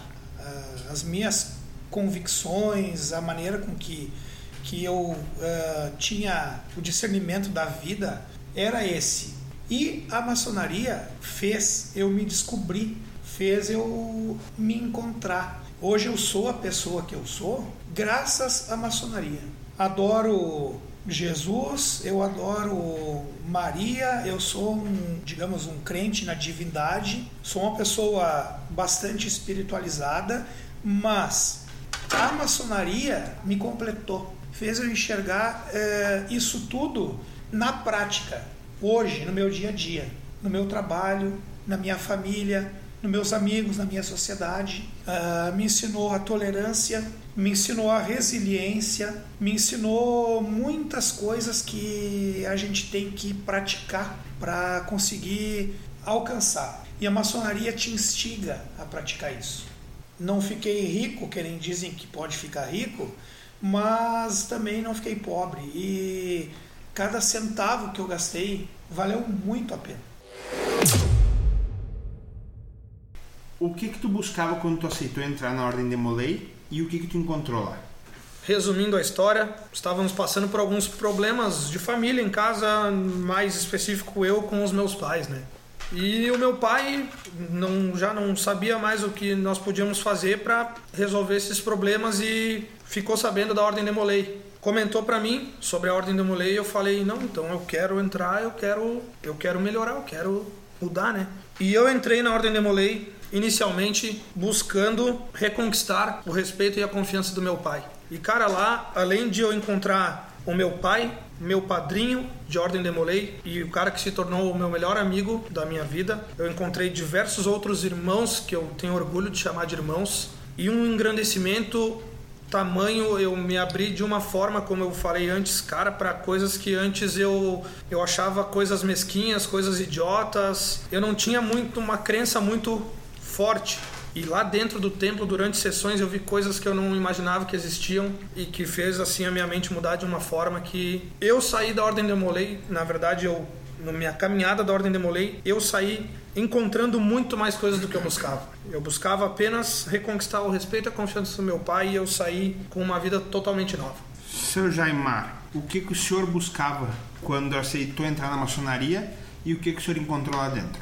Bom, eu na verdade não buscava nada. Eu, na verdade, não morava ainda aqui em Caxias, eu morava em Porto Alegre e eu viajava para cá para atender clientes. E um grande amigo e cliente meu, chamado Marcos Lisboa, neto do Joaquim Pedro Lisboa, fundador da Festa da Uva, dono de uma gráfica, eu vendo papel, até hoje eu vendo papel, era para mim um segundo pai, né? Eu não tinha, eu não tinha mais pai e eu via nele uma figura paterna, assim, eu adorava ele, ele me adorava. E um belo dia na sala dele, ele me disse assim: Jaimar, tu já ouviu falar em maçonaria? E eu disse: já, claro. Aí, e o que que tu acha da maçonaria?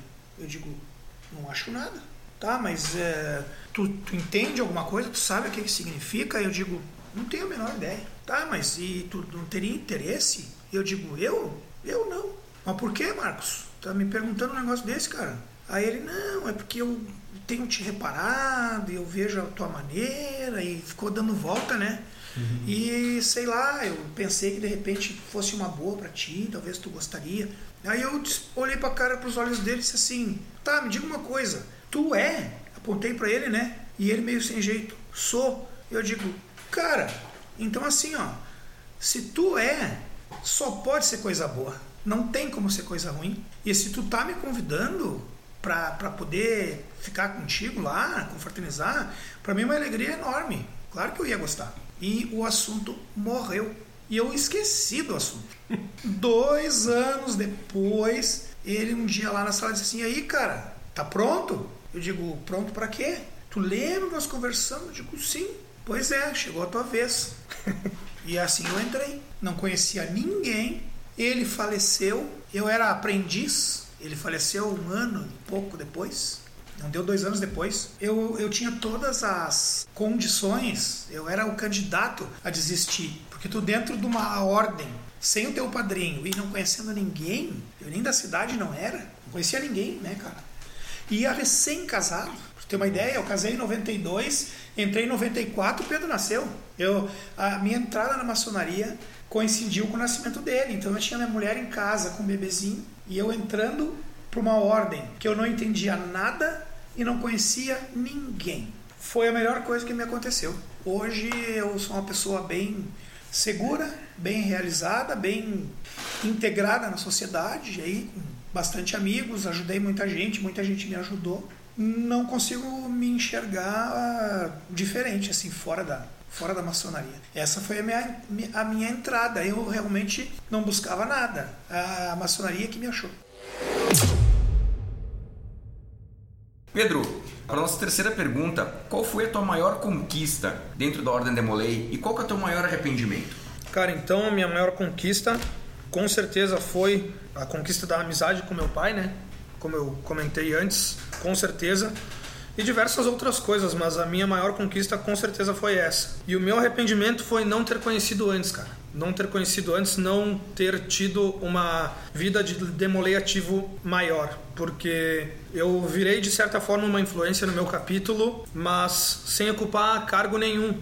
É tipo, fazendo uma, uma relação com o basquete, o Allen Iverson foi e é até hoje o herói dos, do Philadelphia 76ers, mas ele nunca ganhou um título. Então foi tipo eu, sabe? Eu ocupei um cargo que não era um cargo tão importante, é, não cheguei a ser mestre conselheiro. Meu irmão do meio já foi, meu irmão mais novo está prestes a se tornar mestre conselheiro e eu fico muito feliz por isso.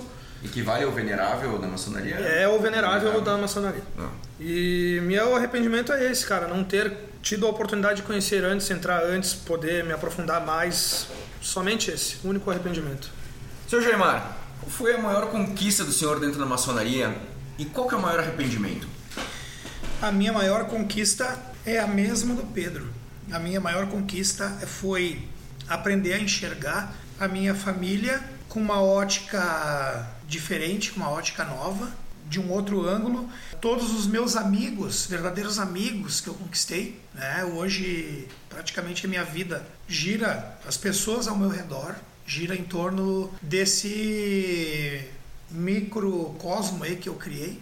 Então a minha, a minha grande conquista foi uma realização pessoal, né? Uh, esse negócio de graus e cargos, isso aí é tudo bobagem. Não obtive nenhuma satisfação assim de ego. Sim, fiquei feliz quando completei o grau 33, porque eu sou um cara teimoso, eu sou um cara que tem garra, assim, sabe? Eu digo, uh, se eu começo uma coisa, eu tenho que terminar, eu não gosto de terminar as coisas pela metade. Missão dada, missão cumprida. Mas vira a página. Não é de fato a, a coisa mais importante. A coisa mais importante é não é o, o, o ponto final. A coisa mais importante, de fato, é a estrada, né? É o caminho. Crescimento, cara, crescimento. Arrependimento do fundo do meu coração, falando de maçonaria, nenhum. Nenhum. Eu nunca me indispus com ninguém. Eu nunca criei nenhuma inimizade lá dentro, porque é natural do ser humano se indispor. É natural do ser humano criar inimizade. Eu sei que caso eu fizesse isso, e a partir de mim uma reconciliação, e a partir de mim um pedido de desculpa, porque eu não gosto de ficar de, de mal com ninguém, mas graças a Deus não, não tive. Não posso dizer que entrei tarde, porque eu acho que eu entrei até cedo demais. Né? Eu estava totalmente perdido na, na onda lá. Acho bacana que eu era o piá da, da, da, da minha loja e hoje eu já sou um quase que um ancião, né? Eu vejo a gurizada lá que entrou agora lá. Veterano. Agora fui ali no banheiro ali, me olhei minha cara no espelho e levei um susto. Com essa barbona branca aqui, eu não, não, não lembrava que eu tinha deixado crescer a barba, porque eu não costumo me olhar no espelho. tá louco, cara. Mas só alegria, viu? Não tenho arrependimentos. Que bom. Pedro, uma mensagem para os intolerantes que atacam a ordem dos Devolei. Cara, uma mensagem para os intolerantes Daria para resumir essa mensagem em uma palavra, cara, que chama-se ignorância, né? É tu julgar qualquer coisa que seja sem ter o conhecimento dela, né? Porque se eu não te conheço, eu não posso te julgar, cara. Se eu não conheço o Bump, eu não posso julgar o Bump. Eu não posso dizer, bah, o Bump, o cara é um merda e daqui um mês eu me reúno com ele. Puto, o cara era massa mesmo, velho. Isso aí falei mal de todo mundo pra ele já. Agora, como é que eu vou ser amigo do cara? Hoje, eu posso não ser um demolei e por uma raiva de não ter recebido um convite, ou ter recebido um convite e não ter sido aceito, eu saí falando mal e quando vê que eu falei mal para todo mundo da Ordem Demolei, aparece um cara me faz um convite, eu só aceito e entro, velho. E aí? Ah, mas tu falava mal, agora tu é um Demolei. Hoje, eu tava conversando com meu pai no caminho para cá, a gente se reuniu um pouquinho antes de vir pra, bom, vamos, né, dar uma analisada no, no que que é e tal, pra, pra nós não falar merda, né? E cara, a internet tá aí para quem quiser ver hoje, velho. Só não conhece Ordem Demolei quem não quiser. Tu encontra tudo, velho. Tu não vai encontrar os sinais e as falas, mas tu encontra tudo sobre a Ordem de Molay, tu encontra tudo sobre a maçonaria. Tu não vai encontrar as filantropias que a gente faz porque a gente não divulga, velho. Mas é uma ordem, como eu falei antes, que é uma escola de formação de líderes para um bem maior da sociedade, velho. Na Ordem de Molay, nós trabalhamos com sete virtudes cardeais que a gente é, são os pilares da, da nossa Ordem de Molay, que é o amor filial, reverência pelas coisas sagradas, cortesia, companheirismo, fidelidade, pureza e patriotismo. Então, um demolei, ele é formado por essas sete virtudes. E o demolei que não segue essas sete virtudes, infelizmente ele não serve para ser um demolei. Assim como o maçom tem o que ele precisa seguir, se não seguir, velho, tchau e bênção, tu participou, tu vai ser um demolei para o resto da vida, mas tu não é bem-vindo aqui porque tu não condiz com o que a gente, com as ideias que a gente prega e com o que a gente pretende seguir. Então a minha mensagem é pesquisem. Pesquisem. Se quiser vir me perguntar, vem perguntar para mim, cara. Vem perguntar para mim, eu deixo aí o meu número, o meu Instagram, o que for, vem falar comigo. Mas não sai falando mal sem conhecer. Porque eu não vou falar mal de ti sem saber quem tu é, entendeu? Esse é o recado. Seu Gemar, o que o senhor tem de mensagem para as pessoas intolerantes que atacam a maçonaria? Eu aprendi a ser uma pessoa bastante espiritualizada eu aprendi a ter bastante tolerância e eu aprendi que o amor e o ódio são a mesma coisa. O amor e o ódio são sentimentos e tu pode pular do amor para o ódio, do ódio para o amor com muita facilidade. A pior coisa que existe, que eu acho que é o que machuca mesmo, é a indiferença. Porque a indiferença é o oposto do amor e do ódio, é a falta de sentimentos eu tenho, assim, ó, eu não vibro nessas frequências aí. Uh, o cara vem atacar alguma coisa de mim, uh, ele tá me chamando para uma, uma vibração, tá chamando a pessoa errada, eu não vibro nessa frequência, entendeu? Uh, eu salto fora da, da briga, eu tenho uma tolerância, as pessoas me conhecem, sabem quem eu sou. Se tá atacando a mim diretamente, eu não vibro nessa frequência e aí, infelizmente, para essa pessoa, eu uso o pior sentimento que eu poderia usar, que é a indiferença. Mas eu não entro na, na contenda. E se está eh, destilando algum ódio ou falando alguma coisa da, mal da maçonaria, eu tenho pena, porque essa pessoa, na verdade, deveria se informar, né? É, é ignorância.